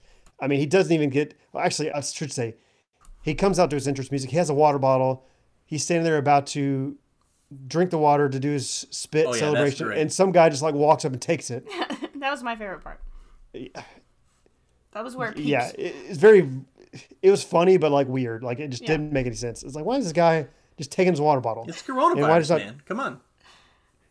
Exactly. Why is he taking his water bottle? So he Now he's gonna spit- get it. So he doesn't spit germs all over the place. Yeah. Yeah, it was funny. I guess. I so liked he just takes it. Uh, Triple H gets in the ring, says he can't believe it's been 25 years already. Uh, does ba- basically doesn't even say anything before Shawn's music hits. Uh, he comes out. He says uh, he's got two words for him. Triple H puts his arm around him, but he's like, "Hey, man, social distancing." So those are the two words that he had for him. Yeah. Uh, he said uh, Michael's. Uh, he called all of Triple H's fa- fr- family and friends to come celebrate with him, and he says uh, they're all here to celebrate with him. And then they, we got a pan back shot of nobody in the arena, Right. and uh, he's like, "Eh, nobody's here. And uh, Triple H does point around. He points out, he's like, "Hey, at least Graves and Cole showed up." And Michael's like, uh, "I'm pretty sure they're required to be here." so then uh, Michael starts talking about his 25th anniversary special SmackDown. What was, you know, he asked Triple H what his favorite part was that. Triple H acted like, you know, he's like, oh, there's so many moments that I liked about it. And I'm sitting here as like, uh, he didn't have one. Triple H just goes on for a minute, and Shawn Michaels is finally like, no, I didn't have one. And Triple H is like, oh, you didn't? W- You're supposed to have one. So, yeah, another attempt at comedy. Like, it was kind of funny, but Yeah. whatever. Uh, then Michaels and Triple H talked about the time, you know, as DX, talk about how all their segments were golden, how they never made a mistake, they always got it done in one take. So then they showed a bunch of bloopers from their funniest moments. This was this was kind of funny. Yeah. Uh, showed like you know just outtakes of all their segments. Uh, so that was good. Then after that, Shawn Michaels talks about how he always considered himself Mr. WrestleMania, but uh, but after all the moments Triple H has had, you know, he, he might consider him, you know, kind of plays it off like he might consider him Mr. WrestleMania. So then they show a package of all Triple H's losses at WrestleMania. I think there were 10 of them. Yeah, so he lost to Ultimate Warrior. Undertaker showed him getting beaten up by Ronda Rousey. So they they're like they have a counter showing all the losses. Just, just very strange. Yeah, he's 9 and 13 at Mania. Yeah, and then after the package, Triple H asked how many times Michaels has lost because he lost several times as well. He says this is not about me. So then he started acting like he's going to get serious. You know, talking about his career. He said it was really fun, but there's one hiccup in the uh, his whole career when he met Stephanie No Fun, and so he starts like making fun of Stephanie. You know, whatever. When Triple H like suddenly gets a call, he like answers his phone in the middle of this live television segment on national television Yeah. and uh, it's Stephanie on FaceTime, and she's like, "Hey, I could see Shawn sitting there mocking me.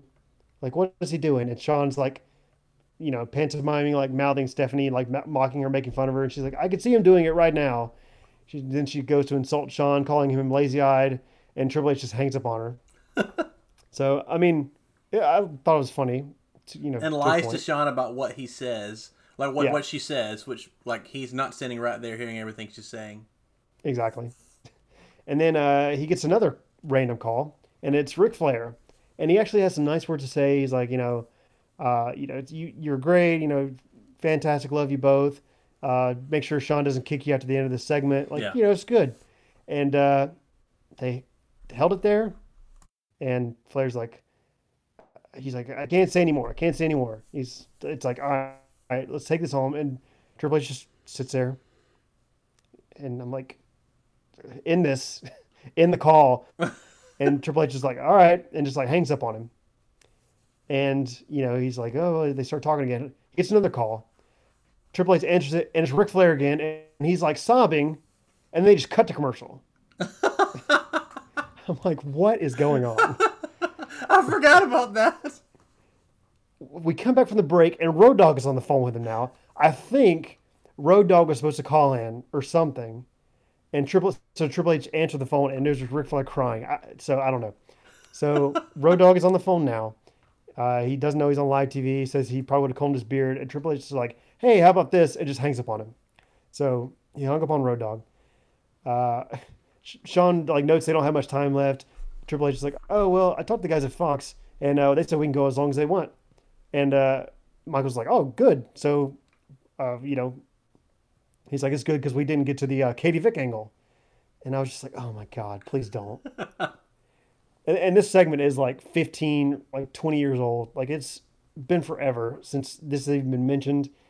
It was like a one-time thing. Like you, Carol, I'm assuming you have no idea what this kind of angle, this Katie Vick thing is, unless Matt told you. I know what it is. Yeah. Okay. yeah. We we talked about putting it on the uh, best and worst, but we opted against it. Yeah, no.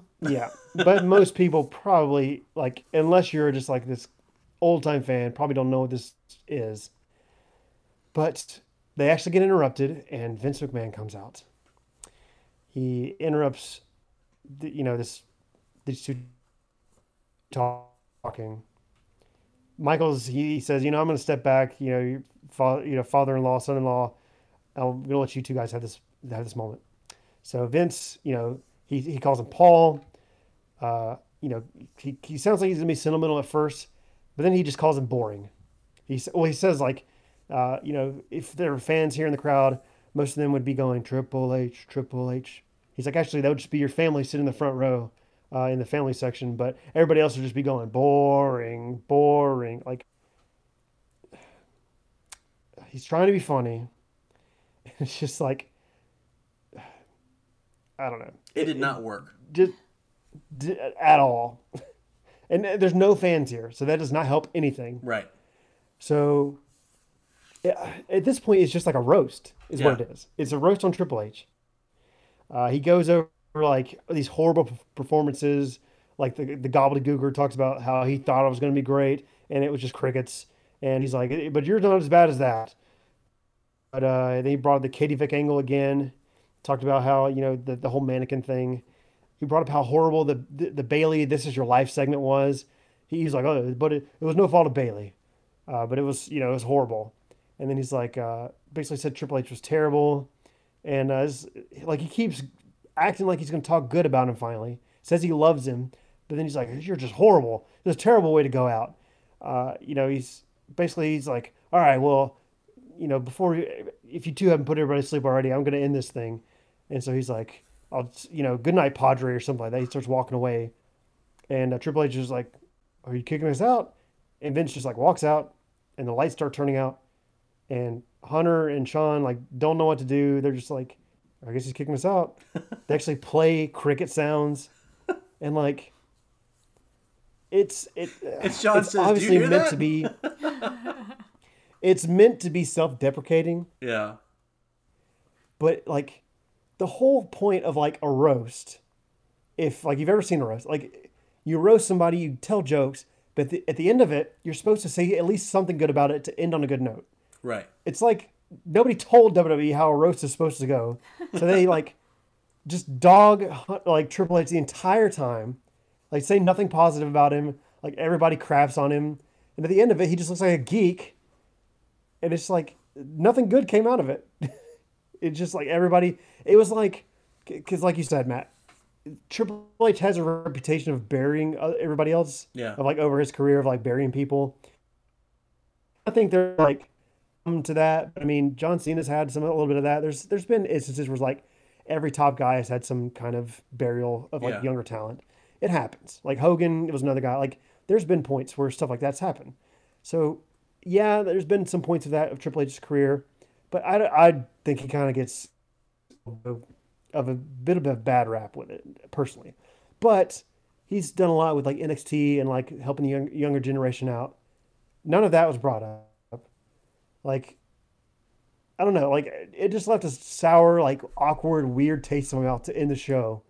And it was such a long segment at the end of the show. Like, at the end of it, I was like, I kind of was liking SmackDown basically until the main event and then this segment. And then I was like, it was so weird.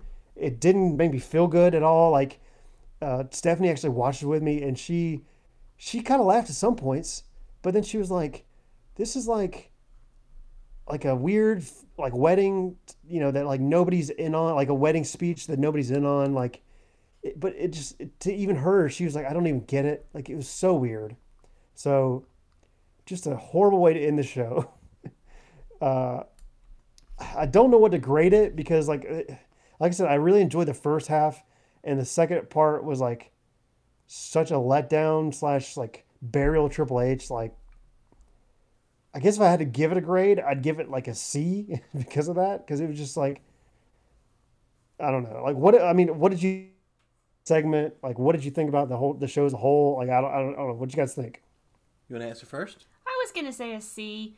It was the show was okay, but I didn't like this. And then there were just other things that were like not impressive. I don't know.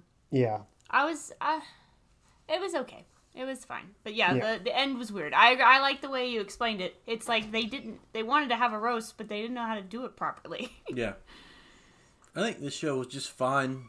and I, I say that, I've been saying that a lot about WWE for the last few months. Really, the show's just fine, and I understand they Yeah. have to fill time, and they got stuff that you know. There's no fans in the arena, and they have certain issues that they usually don't have. But I don't know.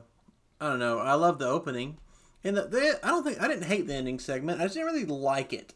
Like they tried a lot, and it just didn't. A lot of things didn't work. Some things did, but a lot of things didn't work. So I don't know. I didn't like I said, it's like it. they roasted him, but forgot the good hap. Like, I mean, Vince said that he like even when Vince said "I love you" to Triple H, Stephanie, if she was watching with me, she was like, "Oh," like she kind of got like a little bit because it was sincere, yeah, and, and and like Hunter was like, "I love you too," and Sean was like, "I love you both," but then he just went back, "This is horrible," like you're terrible, and just like walk like they.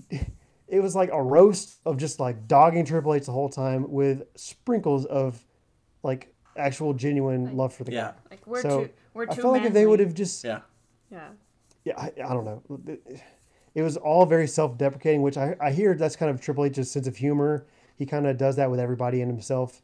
Like he kind of pokes fun at himself from time to time too. So I would imagine he kind of said like, I don't want a whole crazy thing. Let's just go out there and I would imagine he had some part of this, but yeah, it was just weird. Weird way to end the show. So yeah, it, fine SmackDown, but uh, like I said, next week they actually plug the other qualifying matches, the Otis Dolph match. So I don't know, maybe next week will be a better show. we'll see.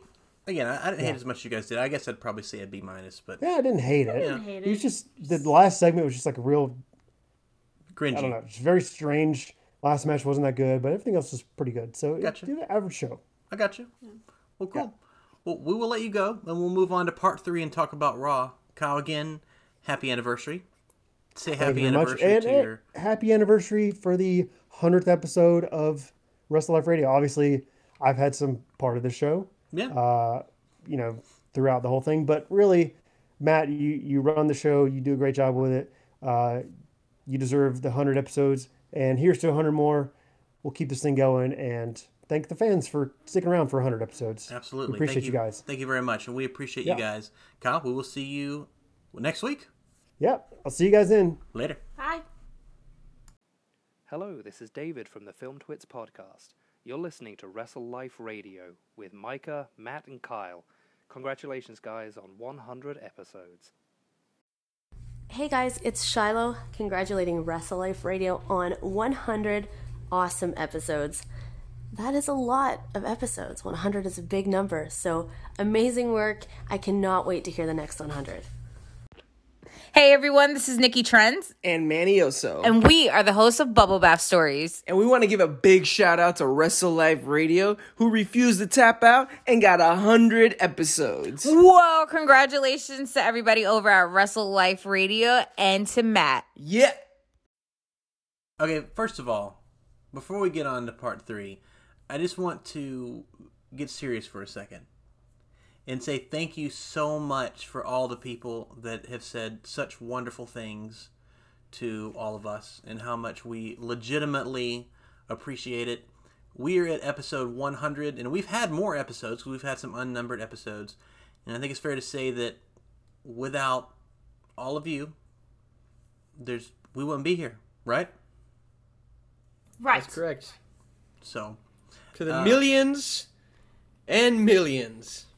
Thank you. Yes, thank you. Uh, but seriously, thank you guys. We very much appreciate it. Uh, thank you to everyone that said nice things about us. Thank you to everyone that listens to us and has done so. Uh, and I probably should have saved that at the end of the episode, but the reality is I'm a forgetful person, and I did not want to go and uh, forget about everyone. So I just wanted to say pause for a quick second and say thank you so much. Uh, but WWE Monday Night Raw. Now this episode, again, I know it's episode 100 and it's special, but we've already gone really long. So we're gonna run through this very quickly. But four hour episode, first time. it's probably gonna be two hours. But boy, I'm I'm kind of excited to talk about this Raw. So it opened up with MVP out in the ring doing the VIP lounge because you have to have a gimmick to have someone out there hosting something. And he says he's going to have the three guys that's going to be in the Money in the Bank for the Raw, representing the men's Raw Money in the Bank contestants. And so uh, Rey Mysterio, Apollo Crews, and Aleister Black are out there. And before they can even really start saying anything, like they they kind of did, they, they started talking for a little bit. But the reality is, uh, it didn't matter. You heard El Idolo, and then Zelina Vega and her posse, Zelina's posse, comes out. Uh, and can we say, and I think I said this last week, but how good are these four guys? Three guys and gal. Because my gosh, you want to talk about taking advantage of the coronavirus and not having all of you know all the talent there. They're just so good, especially especially Zelina. I mean, she. I think again, I said this last week, but she has found the lost art of the manager because the manager at this point is Paul Heyman and no one else. And Zelina Vega has perfectly slotted herself into this, and she's just done such a great job. Angel Garza is so great. Andrade is so great. Austin Theory is an amazing wrestler who is, who is young and I know will come into his own because he's already doing a good job. I love these four guys. What What do y'all think? Um, I like Zelina a lot. Yeah. Yeah, I, I really hope when things get back to normal, they don't instantly forget about them. Yeah, same. Um, but yeah, it's it's amazing what they've been able to pull off because you know for a while there we kind of got the same thing over and over and over again, but then you slowly started seeing Zelina take charge and really just fit that managerial role perfectly. And yeah, she's she's made these segments really. And props to her for those shoes, guys. Uh-huh. Props to her. She's Yeah. a boss, and I love that she is like this powerful woman who's like, I don't know, she's great on the mic. She's awesome. I really like her. I She's a dig it. really good wrestler too, and they haven't really given her the opportunity. But she's so good in this role, I kind of understand. So uh, she's four eleven, by the way. Not with those heels on, she's not. she was like she was like six five with those heels on. She really was like five five five six. She was almost as tall as Andrade, and he's five nine. So, yeah. Um. So yeah, they the three of them or the four of them come out, and Zelina says, "Why don't the three of you put your money in the bank spots on the line?" And Rey Mysterio says in Spanish, "Do you think we're crazy?" or something of the like, uh, which is funny.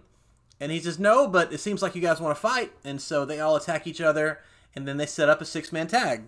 Rey Mysterio, Apollo Crews, and Aleister Black versus Angel Garza, Austin Theory, and Andrade.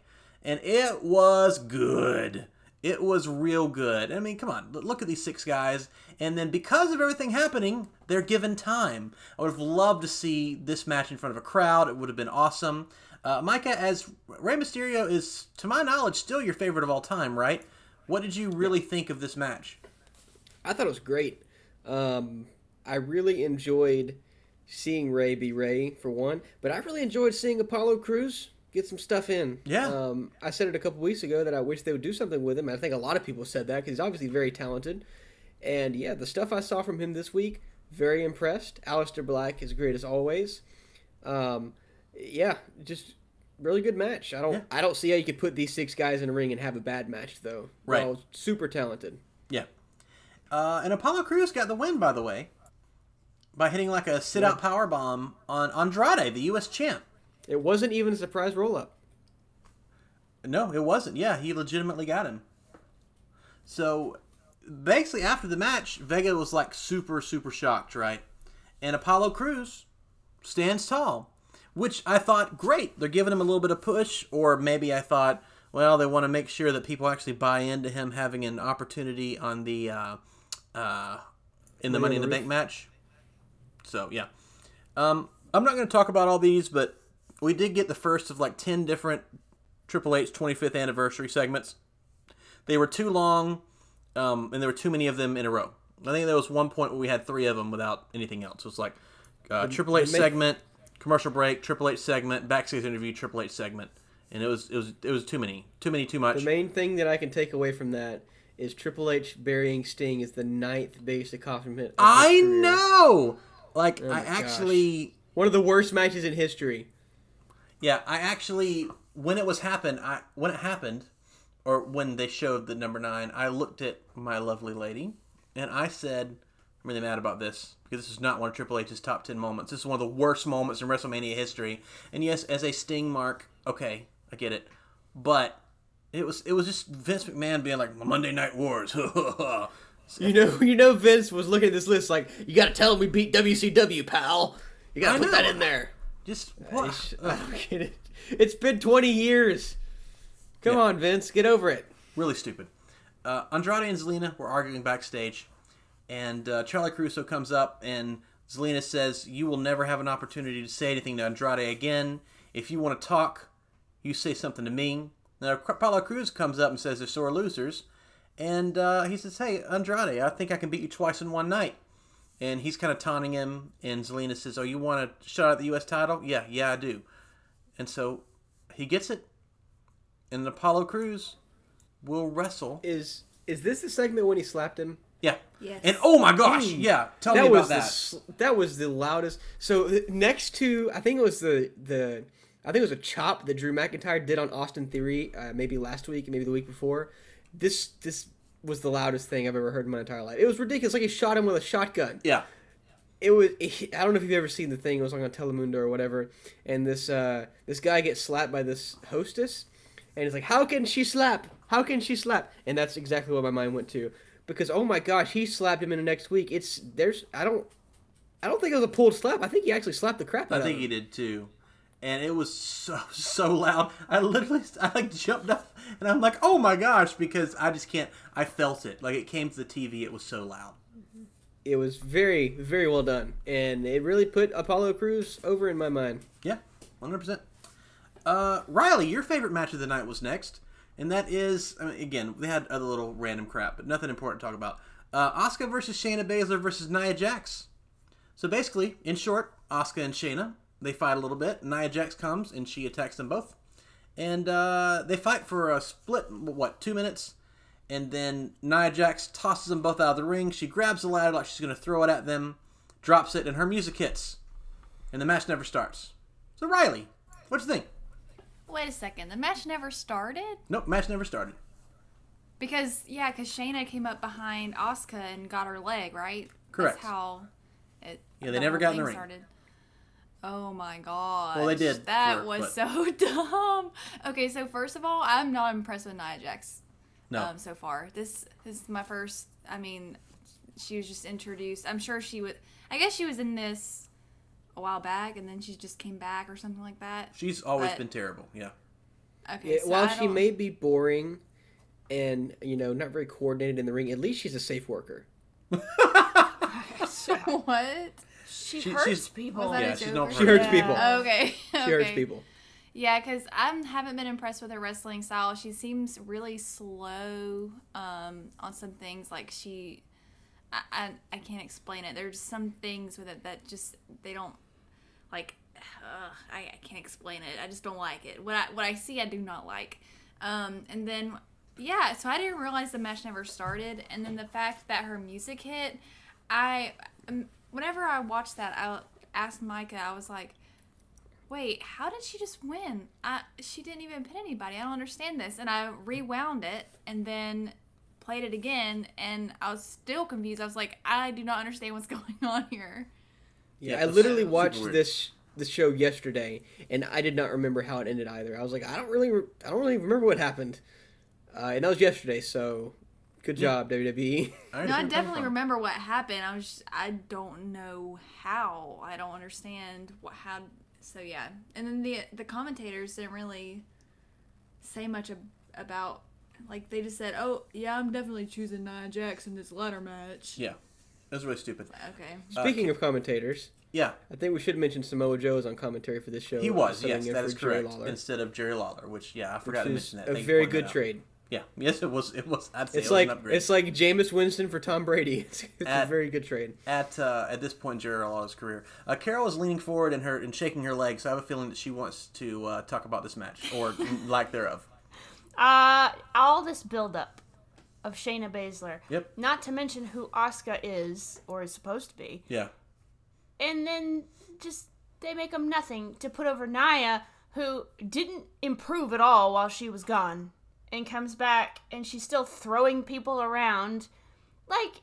That's what bothers me. She picks people up and throws them as hard. It's like let me just throw this person as hard as I can into the corner against the ring post and as I said last week, I think you mentioned it. You know, you don't want to do that to certain people because certain people don't put up with it. Yeah. Um, I don't know. I don't understand. I, it, it's like okay, we get it. She's bigger than everybody else, and she's this big bad person, and we get it. Like, why? Why is she? Why is she taking out Shayna Baszler and Asuka? Why? Why is that? They happening? should have been able to take her down. That's ridiculous. I mean, with as slow as she is, like Yeah. like technique wise and everything, like Yeah. she's kind of slow moving around the ring. Like, I mean, if this weren't kayfabe, like they would have been able to take her down, especially Shayna Baszler. Yeah. I mean, alone. Yeah. And yeah. Like Shayna Baszler is supposed to be this monster who like bites people's necks, and she's Yeah. like a vampire. What the heck is she doing, just laying there on the ground? Yeah. Yeah, they're Like, just burying looking her. up, like ah. Is that- oh no, Nia Jax? Yeah, is Don't that the kill me. goal? I mean, is to bury her? I don't understand. I don't have any idea. I hate it. I didn't realize how strongly I felt about it until I started talking. I hate it. Moving I agree. on. Uh, we get Lana and Bobby Lashley backstage, and the short version is Bobby says, "Hey, I don't want you out there," and Lana gets offended. And he goes, "But you're just, you're so beautiful. I just, you distract me." And she's like, "Oh, okay." And then Bobby Lashley de- defeats a jobber.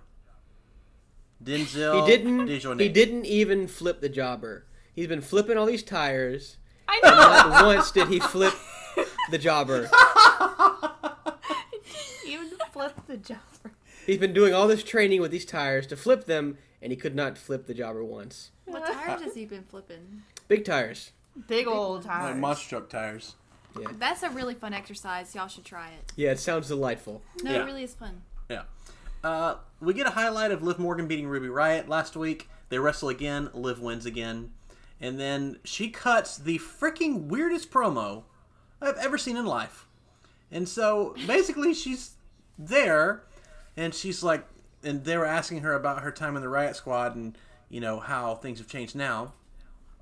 And she goes, she says something to the effect of, well, you know, I've had a lot of chapters in my life, but like a lot of people my age, I, I still haven't figured out myself. So you know, I'm just, I, I'm trying to do that, and I feel like I'm going to.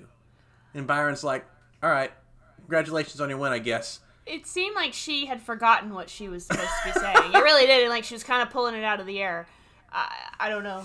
It's like the Kalisto Good Lucha things, which is uh, uh, uh, historically bad promo, and I, I just, I mean, that's what I was thinking of. I'm like, where's she, where's she going with this? Like, what's the point of the word? I So- think I think her whole promo is the creative team doesn't know what they're gonna do with me, so uh, I'm gonna cut this promo. Uh-huh. and Yeah. I'm gonna go back there, and I'm gonna come back out next week and beat somebody else again, Yeah. maybe. Or Probably lose. Ruby Riott.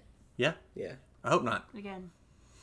Uh, Charlie's backstage with Nia Jax, and Charlie asks Nia a question or something, and Nia like yells at her, and she cuts this horrible promo, and she's like, "What can Asuka do? Nothing. What can Shayna do? Nothing. What can anyone do? Nothing." But she And said she- Charlie's name about seven times. Yeah, it was horrible. I hate Nia Jax. She's terrible. So sorry. So, so listeners to the podcast, you know how you're driving along, you're listening to the podcast, and then all of a sudden Matthew laughs and just busts your speakers. That's what happens when Nia Jax gets on your TV. That's Yeah, 100%. Because, oh my gosh, it was so loud.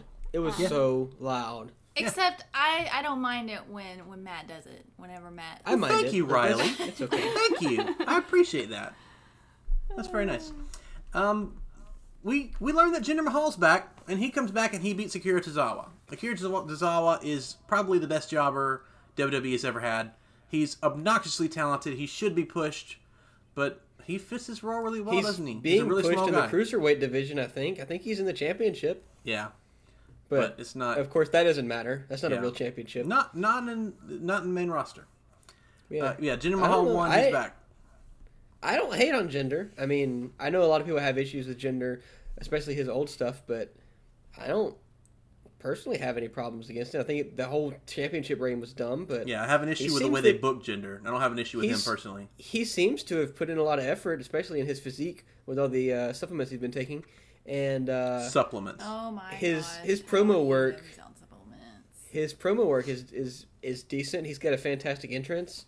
Uh, I don't think he's like an unsafe worker or anything, is he? So No. I'm I'm open minded about this. Interesting to have a. I think I think he should get Heath Slater on the same. Uh, uh, what what would you call it? Uh, gear that, that they're on, Yeah. and uh, have the three MB have a little uh, championship reign one after the other. Let's Yeah. do it. What they need to do is they're eventually going to do Jinder versus Drew, and I'm not the first person to point this out, so I don't want Oh, to take yeah. any credit for it. But have Heath Slater come back as a one shot and have him referee the match. That'd be fun. That would be Um, cool. are you guys saying gender like Jinder Mahal is his name. like G E N D E R? Like hinder the gender. G- Like hinder with a J. gender. Yeah. Gender. Yes, that's the word. That's correct. Like male or female, but spelled differently. yeah. Well, I want to it's- point it's out. pronounced differently oh, too. Oh, gender. yes, I want to point out, Alabama boys. Gender and gender are two different words. Thank you. I'm gonna have Well, to. I want ask you y'all to know. Yeah. Yep. I was thinking this whole time it was gender, and Yeah. I was like, Y'all what need to leave. talking about? Go away. Yeah, well, Y'all gonna Mike have and I are get. gonna finish this. Get. So Charlie's backstage with Andrade and Zelina Vega again. Zelina yells at Charlie, and then they walk off. Charlie looks sad, and Angel Garza comes up, flirts with Charlie. Charlie puts on what I believe is a genuine smile, and then Angel gives her a flower, and she's happy. And Angel asks her out, and she says yes, and he walks away. Yeah, she was all for it. Also, Yeah. I think that we're we're kind of missing this whole feud between Charlie and Zelina. Right? They are so like Zelina's so mean to her. Yeah. I think it's great, but She's a mean also- girl. Yeah, she's a mean girl. Yeah. Uh, Apollo Crews versus Andrade is next. And yes, I was here for this. This match was great. Uh, I I didn't hate the ending. I'm sorry. I didn't hate the ending.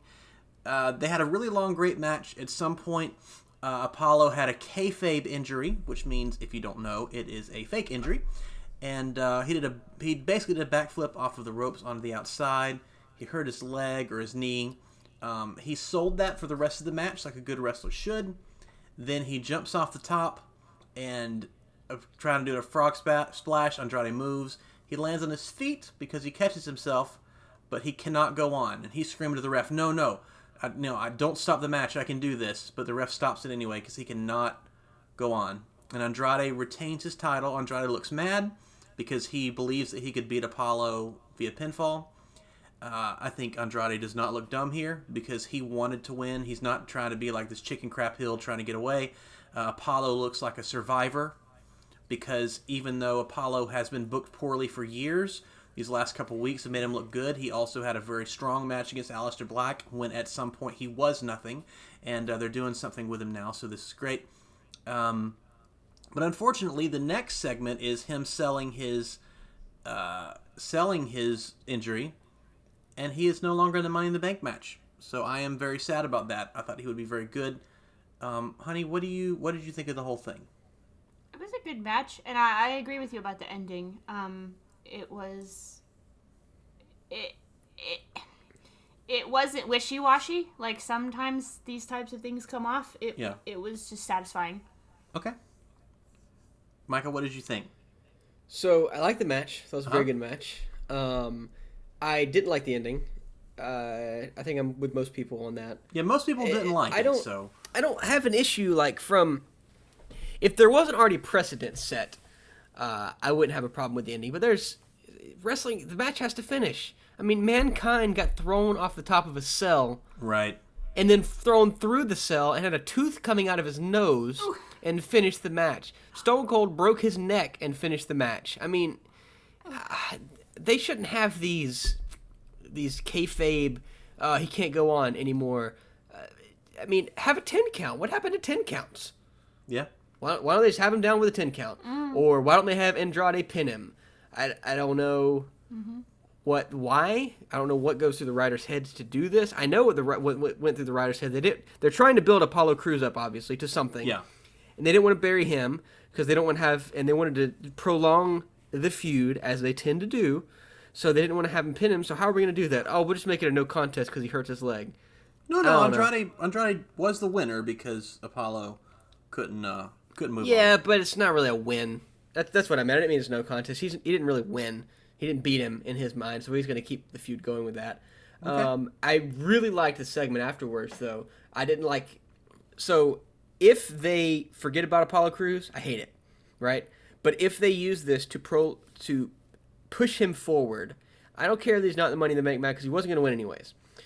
So if they use this to push a storyline with him forward, I think that was great. His acting was fantastic. Yeah. The story of him finally getting his opportunity, finally being pushed, getting in Money in the Bank, and getting injured, and and Charlie coming up was it Charlie or Kayla or one Yeah, it of was them? Charlie. Uh, coming up to him and just being completely rude to to speak to the man in this situation. He's obviously a mess. He's there on crutches. His knee is iced. He's, crying, bawling. yeah. He's crying, and she's like, "How does it feel to finally get your opportunity and then fail, you loser?" uh, that's the way it came off, at least. She at Uh, least he was just like, him on the shoulder and stuff. you know? yeah, it was it was uh it was typical WWE stuff. But uh yeah, it, I liked I did like that segment. I think it really was very emotional and I think it's going to make a lot of people give a lot of babyface love to Apollo Crews. And hopefully maybe he'll come back and uh, win the US title. That'd be great. Yeah, I'm down for I'd that. be okay with that. Yeah.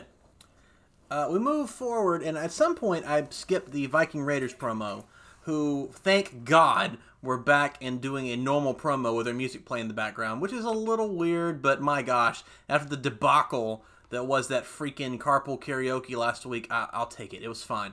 Uh, there's nothing wrong with it. It was okay. Uh, at this point in the show, the Street Profits were responding, and I loved this because Montez Ford is awesome, but instead of being giant freaking goofballs, they stared down the camera lens and they were very serious. Now, yeah, of course they were a little goofy, but for the Street Profits, they were very serious, which is cool because that's what Bianca Belair told them to do if they wanted to be able to beat the Viking Raiders. So I thought this was really enjoyable, and I, of course I love Montez Ford. I like Angelo Dawkins. I love Montez Ford. Um, and I'm I'm excited about this match. And they're they're having the tag match next week. We don't know if it's for the titles. We believe so, but they haven't really made that clear. Uh, honey, what did you think of that? Did you, did you like their segment, their promo? I did. This was, uh, as you said, the Viking Raiders vastly better this week than Yeah. last week. Um, I like the idea that Street Profits are being a little more serious because they were, you know, you bring Bianca Belair in and she says, y'all need to be serious. And then they're actually responding to that. So that's good. That's good writing. Where Yeah. you're actually building on concepts instead of just abandoning things. So good job. Yeah, agreed. Um, they have a package for Becky Lynch's new show. Like it, her, I think it's a 24 special. Um, I'm sure it's going to be awesome. Normally, I'd say I don't want to see all this on Raw, but given the current circumstances, I thought it was a really good way to spend time. Uh, Ever-Rise, which is the worst tag team name in the history of tag team names, wrestled Cedric Alexander and Ricochet, and this match was fine. Uh, Cedric Alexander and Ricochet are both incredibly talented. I hope Ricochet is the person to replace Apollo Crews in the Money in the Bank match. Mm. I believe that I said during this match to my beautiful wife, why is Ricochet not in the Money in the Bank match? Um, And I said because he's going to AEW next week, Yeah. which isn't true. But, no, not true. Uh, but yeah, it but was. wouldn't you love Ricochet versus Darby Allin? Yeah, Ricochet versus Pac. Yeah, 100%. I'm in. Uh, but yeah, this match was fine. There wasn't much to it. But Cedric Alexander and Ricochet are amazing. Ever-Rise, they're good. They're good guys. They do a good job. Um, Riley, let me ask you this. So, Ricochet and Cedric Alexander, what are your thoughts on them as a tag team? Do you do you like it? Do you think it's the best thing to, to do with them? Because honestly, they weren't doing much with either one of them before. Um, I don't even know who Cedric Alexander is. Okay, he's the guy that tagged with Ricochet, and he's been tagging with him for Okay. a couple weeks. He's Big Swole's husband. Oh, oh, okay, okay, yeah, yeah, yeah, yeah. Okay. There you go. you gotta Yeah. make those AEW. Yeah, I was about to say, I gotta, I gotta connect You gotta make the. AEW references. um, so you said they've been tagging together for a couple of weeks. I wonder Yeah. if it just wasn't on Hulu. 'cause Yeah, they've probably been cutting it. most of That's the matches. right. I've you guys seen watch Raw on. Hulu, so you don't get to see much of it. Yeah. Oh, Yeah, I forgot about was that. Was it just like a, thro- a thrown together team? Is It was that what hundred you're percent. Yeah, yeah. So basically, these guys they've known each other for a long time. They well, I'm, we're just going to skip that question then. Sorry, I apologize. Uh, but yeah, they okay. basically have been tagging together for a couple weeks. They've known each other for a long time, and Michael Cole said, or not Michael Cole, Tom Phillips has told us that they have always wanted to tag together. I don't know if that's true or not, but uh, on Raw it's true. On kayfabe it's true, uh, and they're both obnoxiously talented. So yeah, I'm I'm down with it. Sorry, Riley, I didn't mean to put you on the spot where you didn't know. No, it's okay. I'm glad I know now. Yeah. Um, After the match, MVP comes on the screen. He's like, "Oh, guys, ah, you're so talented. It's so good." Uh, and then he talks about how he was inspired by the NFL draft to reintroduce Shane Thorne and Brendan Vink of NXT. Fine, uh, they're both talented. Whatever. I don't know why MVP would. It doesn't make sense for MVP, who's talking about putting in this, you know, amazing, incredible stable together to start with Shane Thorne and Brendan Vink, right? I mean, nothing against the guys, but they just haven't done anything in WWE. I- That's fair, right? I do appreciate that Shane Thorne wears his name on his shirt, and I think everyone should do that when we're getting to know them on Right. different on different shows because it'll be much easier now for me to remember him. Yeah, that is 100% fair. Uh, oh, yes. So next, we'll go to the main event, which is a segment. And Jerry Lawler is in the ring, and I'm like, wait a minute. I thought the reason that he wasn't on commentary was because he wasn't here. So I guess they're just going to bring a 70 year old in, not even to do his whole job. This is literally what he did.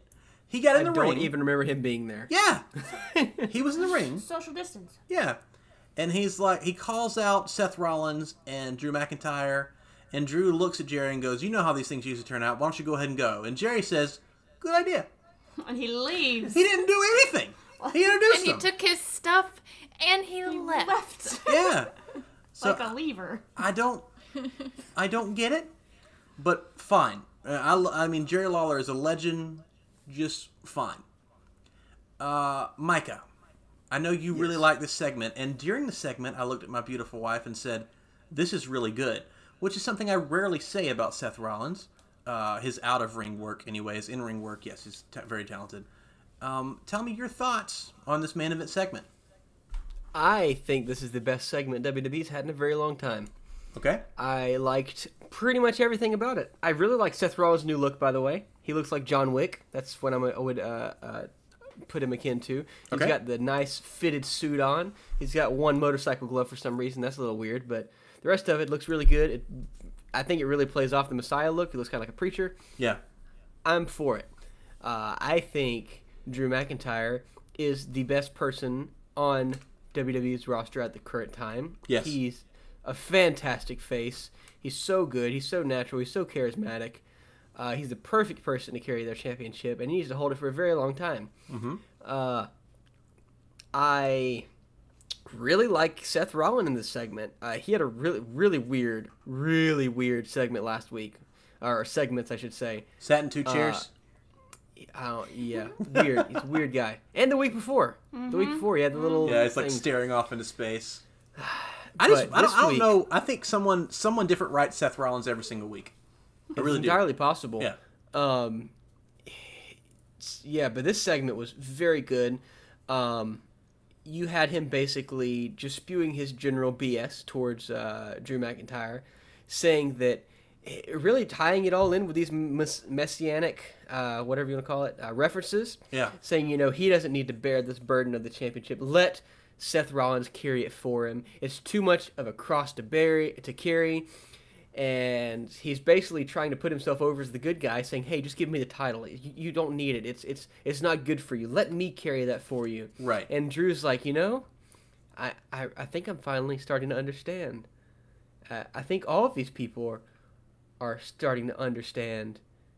Seth Rollins, you're full of crap. Yep. Except for he didn't say crap. They broke the S word on Yep. PGTV. Before, which doesn't uh, Sexy often. Chucky Chucky could. T. Yeah. Yeah. oh Sorry. my goodness, poor Chucky T. Yeah, I know, I know.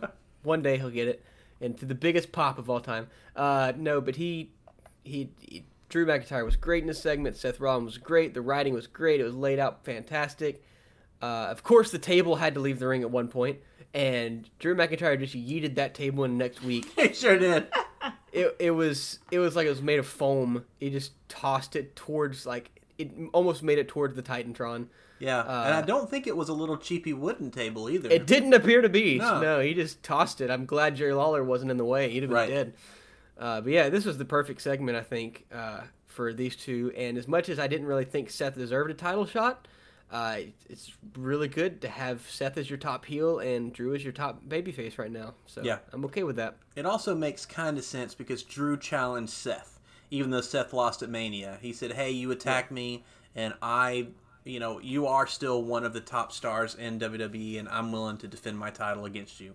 So that's fine. I'm okay with it. So uh, that's how Raw ended, and I, I kind of liked the show. Well, it was Yeah, it's pretty good. Um, Carrie B Dubs, Mhm. the person that got Christopher Daniels to give us a shout out. Woo! What uh, what would you grade Raw this week? I liked the ending Okay. and I liked the beginning and I liked a lot of stuff in the in the middle and I like disliked some things in the middle. So I'm going to give it and I disliked the Nia Jax thing apparently a lot. Um, which I just discovered on this show. So we're gonna go with a B minus because I, I enjoyed it. I had fun. I was entertained. I was uh, sports entertained. Yeah, sports So, entertained. B minus. I thought the show was pretty good. I mean, gosh, with Apollo Crews and Andrade and the first match with the other four guys, I, just how good was it? Wasn't it just nice to have Yeah. good wrestling on a wrestling show? It was just Yeah. really, really good. Um, Raw was better in the ring than AEW was this week. Yeah, that's what I was going to say. They That's had better wrestling. When is the last time we've said that? I think I think maybe once since AEW's been on air, we've been able to say Raw or SmackDown has been better in the ring than uh, than AEW, and it was this week, one hundred percent. And honestly, it wasn't even close. I mean, Darby definitely Allin versus uh, Sammy Guevara was the third best match of the week, in my opinion. Mm, yeah. Yeah, yeah, maybe fourth because on SmackDown you had Drew Gulak versus. Uh, well, no, no, that was versus Corbin. Never mind. I'm thinking Shinsuke and yeah, never mind. Sorry, but yeah, third third best match maybe. I don't know. But yeah, Raw was great. Yeah, but no, Raw was good for Raw with what's been going on these last couple weeks. It was great. I liked it a lot. B plus. I thought it was good. The triple threat women's stuff blew my mind about how ridiculously stupid it is. Um, and usually I don't give WWE the benefit of the doubt because everything they do is just often really stupid. They push Eric Young, Er- Eric Rowan for months. They give him a stupid freaking spider. Drew McIntyre kills it, and they fire the guy. Apollo Crews is going to come back, and he is going to do something, one thousand percent.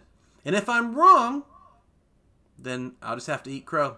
But the reality is, it's going to happen. Apollo Crews is getting a big push when he comes back, and I hope to the good Lord I'm not wrong, because the guy is so talented. He's waited so long, and he's so passionate for the business. So please push Apollo Crews. This Raw was a B plus. Micah. Uh, yeah. So I'm gonna say I Man, there were. De- I definitely enjoyed the Drew McIntyre Seth Rollins segment more than any segment on AEW. I I definitely enjoyed the uh, six man tag more than any match on AEW. Does that mean I enjoyed the entire show more? It doesn't. I'm gonna give it a better grade. So prepare yourself for that. Okay. But I'm rating it on the Raw scale. I always do it differently. I don't rate it Yeah. overall. So It's like reading Raw- a middle school paper versus a college paper. Like the college paper is almost always going to be better, even if it's a C minus, when the middle school paper is an A plus. Yeah, but WWE's been in middle school for like 40 years. Right. So, um, yeah, I I say if AEW was on the Raw scale, it probably have been a B plus this week. Mhm. Uh, I think this week Raw for me gets a B minus. Okay. Uh, which is is a really good Raw, really to be honest with you. Yeah. Uh, that segment again was some of the best stuff I've seen in a long time, as far as just good character work, uh, good promo. Uh, we had some really good in ring work. Uh, It wasn't perfect. There were some shenanigans, as per WWE. Shenanigans. Um, yeah, but uh, yeah, it was a good show. It really was. Okay. And of course, Miss Riley Sin. so to be fair, I haven't finished it. Um, So F minus. but but from mean from what you guys have been talking about and also from the matches that I have seen, I think that I'd have to rate it higher than AEW just because I know that I was enjoying um I guess it was just one match really cuz then the Nia Jax one was terrible. That was Yeah. absolutely awful. Um but yeah, I think I'm going to rate it probably a B minus. Okay. Cuz I I think, think- my AEW one was C I think that perfectly encapsulates WWE. You have really good stuff, and then you have just straight up crap. Yeah. Mm-hmm. Like that was straight trash. Yeah, that's that how- was a dumpster fire. That's how WWE is. Yeah. That's pretty commonplace, and a lot of times I think we say something in WWE is just fine, even when it's really not. It's like maybe it's poor writing or not great in ring work, but the reality is, it's WWE passable, right? It's them going, look, just get a segment happening. I don't know. It's That was not passable for anything. That was no, that was miserably bad. Yeah, but it wasn't as bad as carpool karaoke with the Viking Raiders. I think that Hulu cut that, and I'm very upset about it. Yeah, go watch it on Twitter. People buried it, buried it. But it wasn't as bad as Usi Hot. Hashtag Ugh. FTR. Ladies and gentlemen, this has been episode 100 of Wrestle Life Radio. I want to give a special thanks to my little brother Micah and my cousin Kyle, my lovely wife B Dubs, my sister in law Riley, and everyone else that's ever been on this show, that's ever supported this show. If you've ever listened, if you've ever uh, shared it on Facebook or Instagram, if you've ever told your friends, hey, here's these three wacky, ridiculous guys, and not know how they have the amazing women because, oh my gosh, they're stupid. But you have to listen to them because they're very entertaining. Whatever part you've played with these last 100 episodes and plus more that aren't numbered of Wrestle Life Radio, we want you to know that we legitimately and, of course, absolutely appreciate you. Ladies and gentlemen, please follow us on Facebook and Instagram at Wrestle Life Radio and at Wrestle Life Pod on Twitter. You can find me on Instagram and Twitter at Wrestle Life Matt. You can find my beautiful wife B Dubs on YouTube at Carol Sin, and on Instagram, and also WordPress.com, carolsin.wordpress.com. and Instagram is Carol Sen That's too. Is correct. right? That is C A R O L E S E N N and Rybug. What's your Instagram? Um, my Instagram is Riley Cheyenne. Uh-huh. Um, so it's R I L E Y Y S H Y A N N E. I have a fancy middle name. And then my Twitter is at Rybugsen, R I B U G S E N N. Yeah, I actually thought Instagram was the one that was the Rybug, so I apologize. I was trying to give you like the perfect segue, and you're like, okay. actually, actually, Matt. Yeah, yeah, good job, Matt. Uh, but yeah, thank you for absolutely everything, and obviously, we want to thank Mr. Kyle Pauly, who was on segment two, who is not here right now. We want to thank the Wrestle Life heel, Mr. Chris Cumby, who was here. Thank you to Rain and all the wrestlers that have been on Indie Focus, some of them that haven't even been released yet. I just we we legitimately appreciate all of you. And uh, here's to 100 more, right? Christopher Daniels said a thousand more. That's right. So if the fallen angel says we got to get to episode 1100 before we quit, we get to episode 1100. Gonna be in the nursing home recording episodes about the legend Darby Allin's retirement match. I don't think Darby's lasting until we get in the nursing home, man. Yeah, probably It ain't, not. it ain't happening. He, he he's, he's gonna go out in five years. So Yeah. no, not really. But once again, ladies and gentlemen, thank you so much. We legitimately appreciate you, and we hope you all have an absolutely wonderful, wonderful day.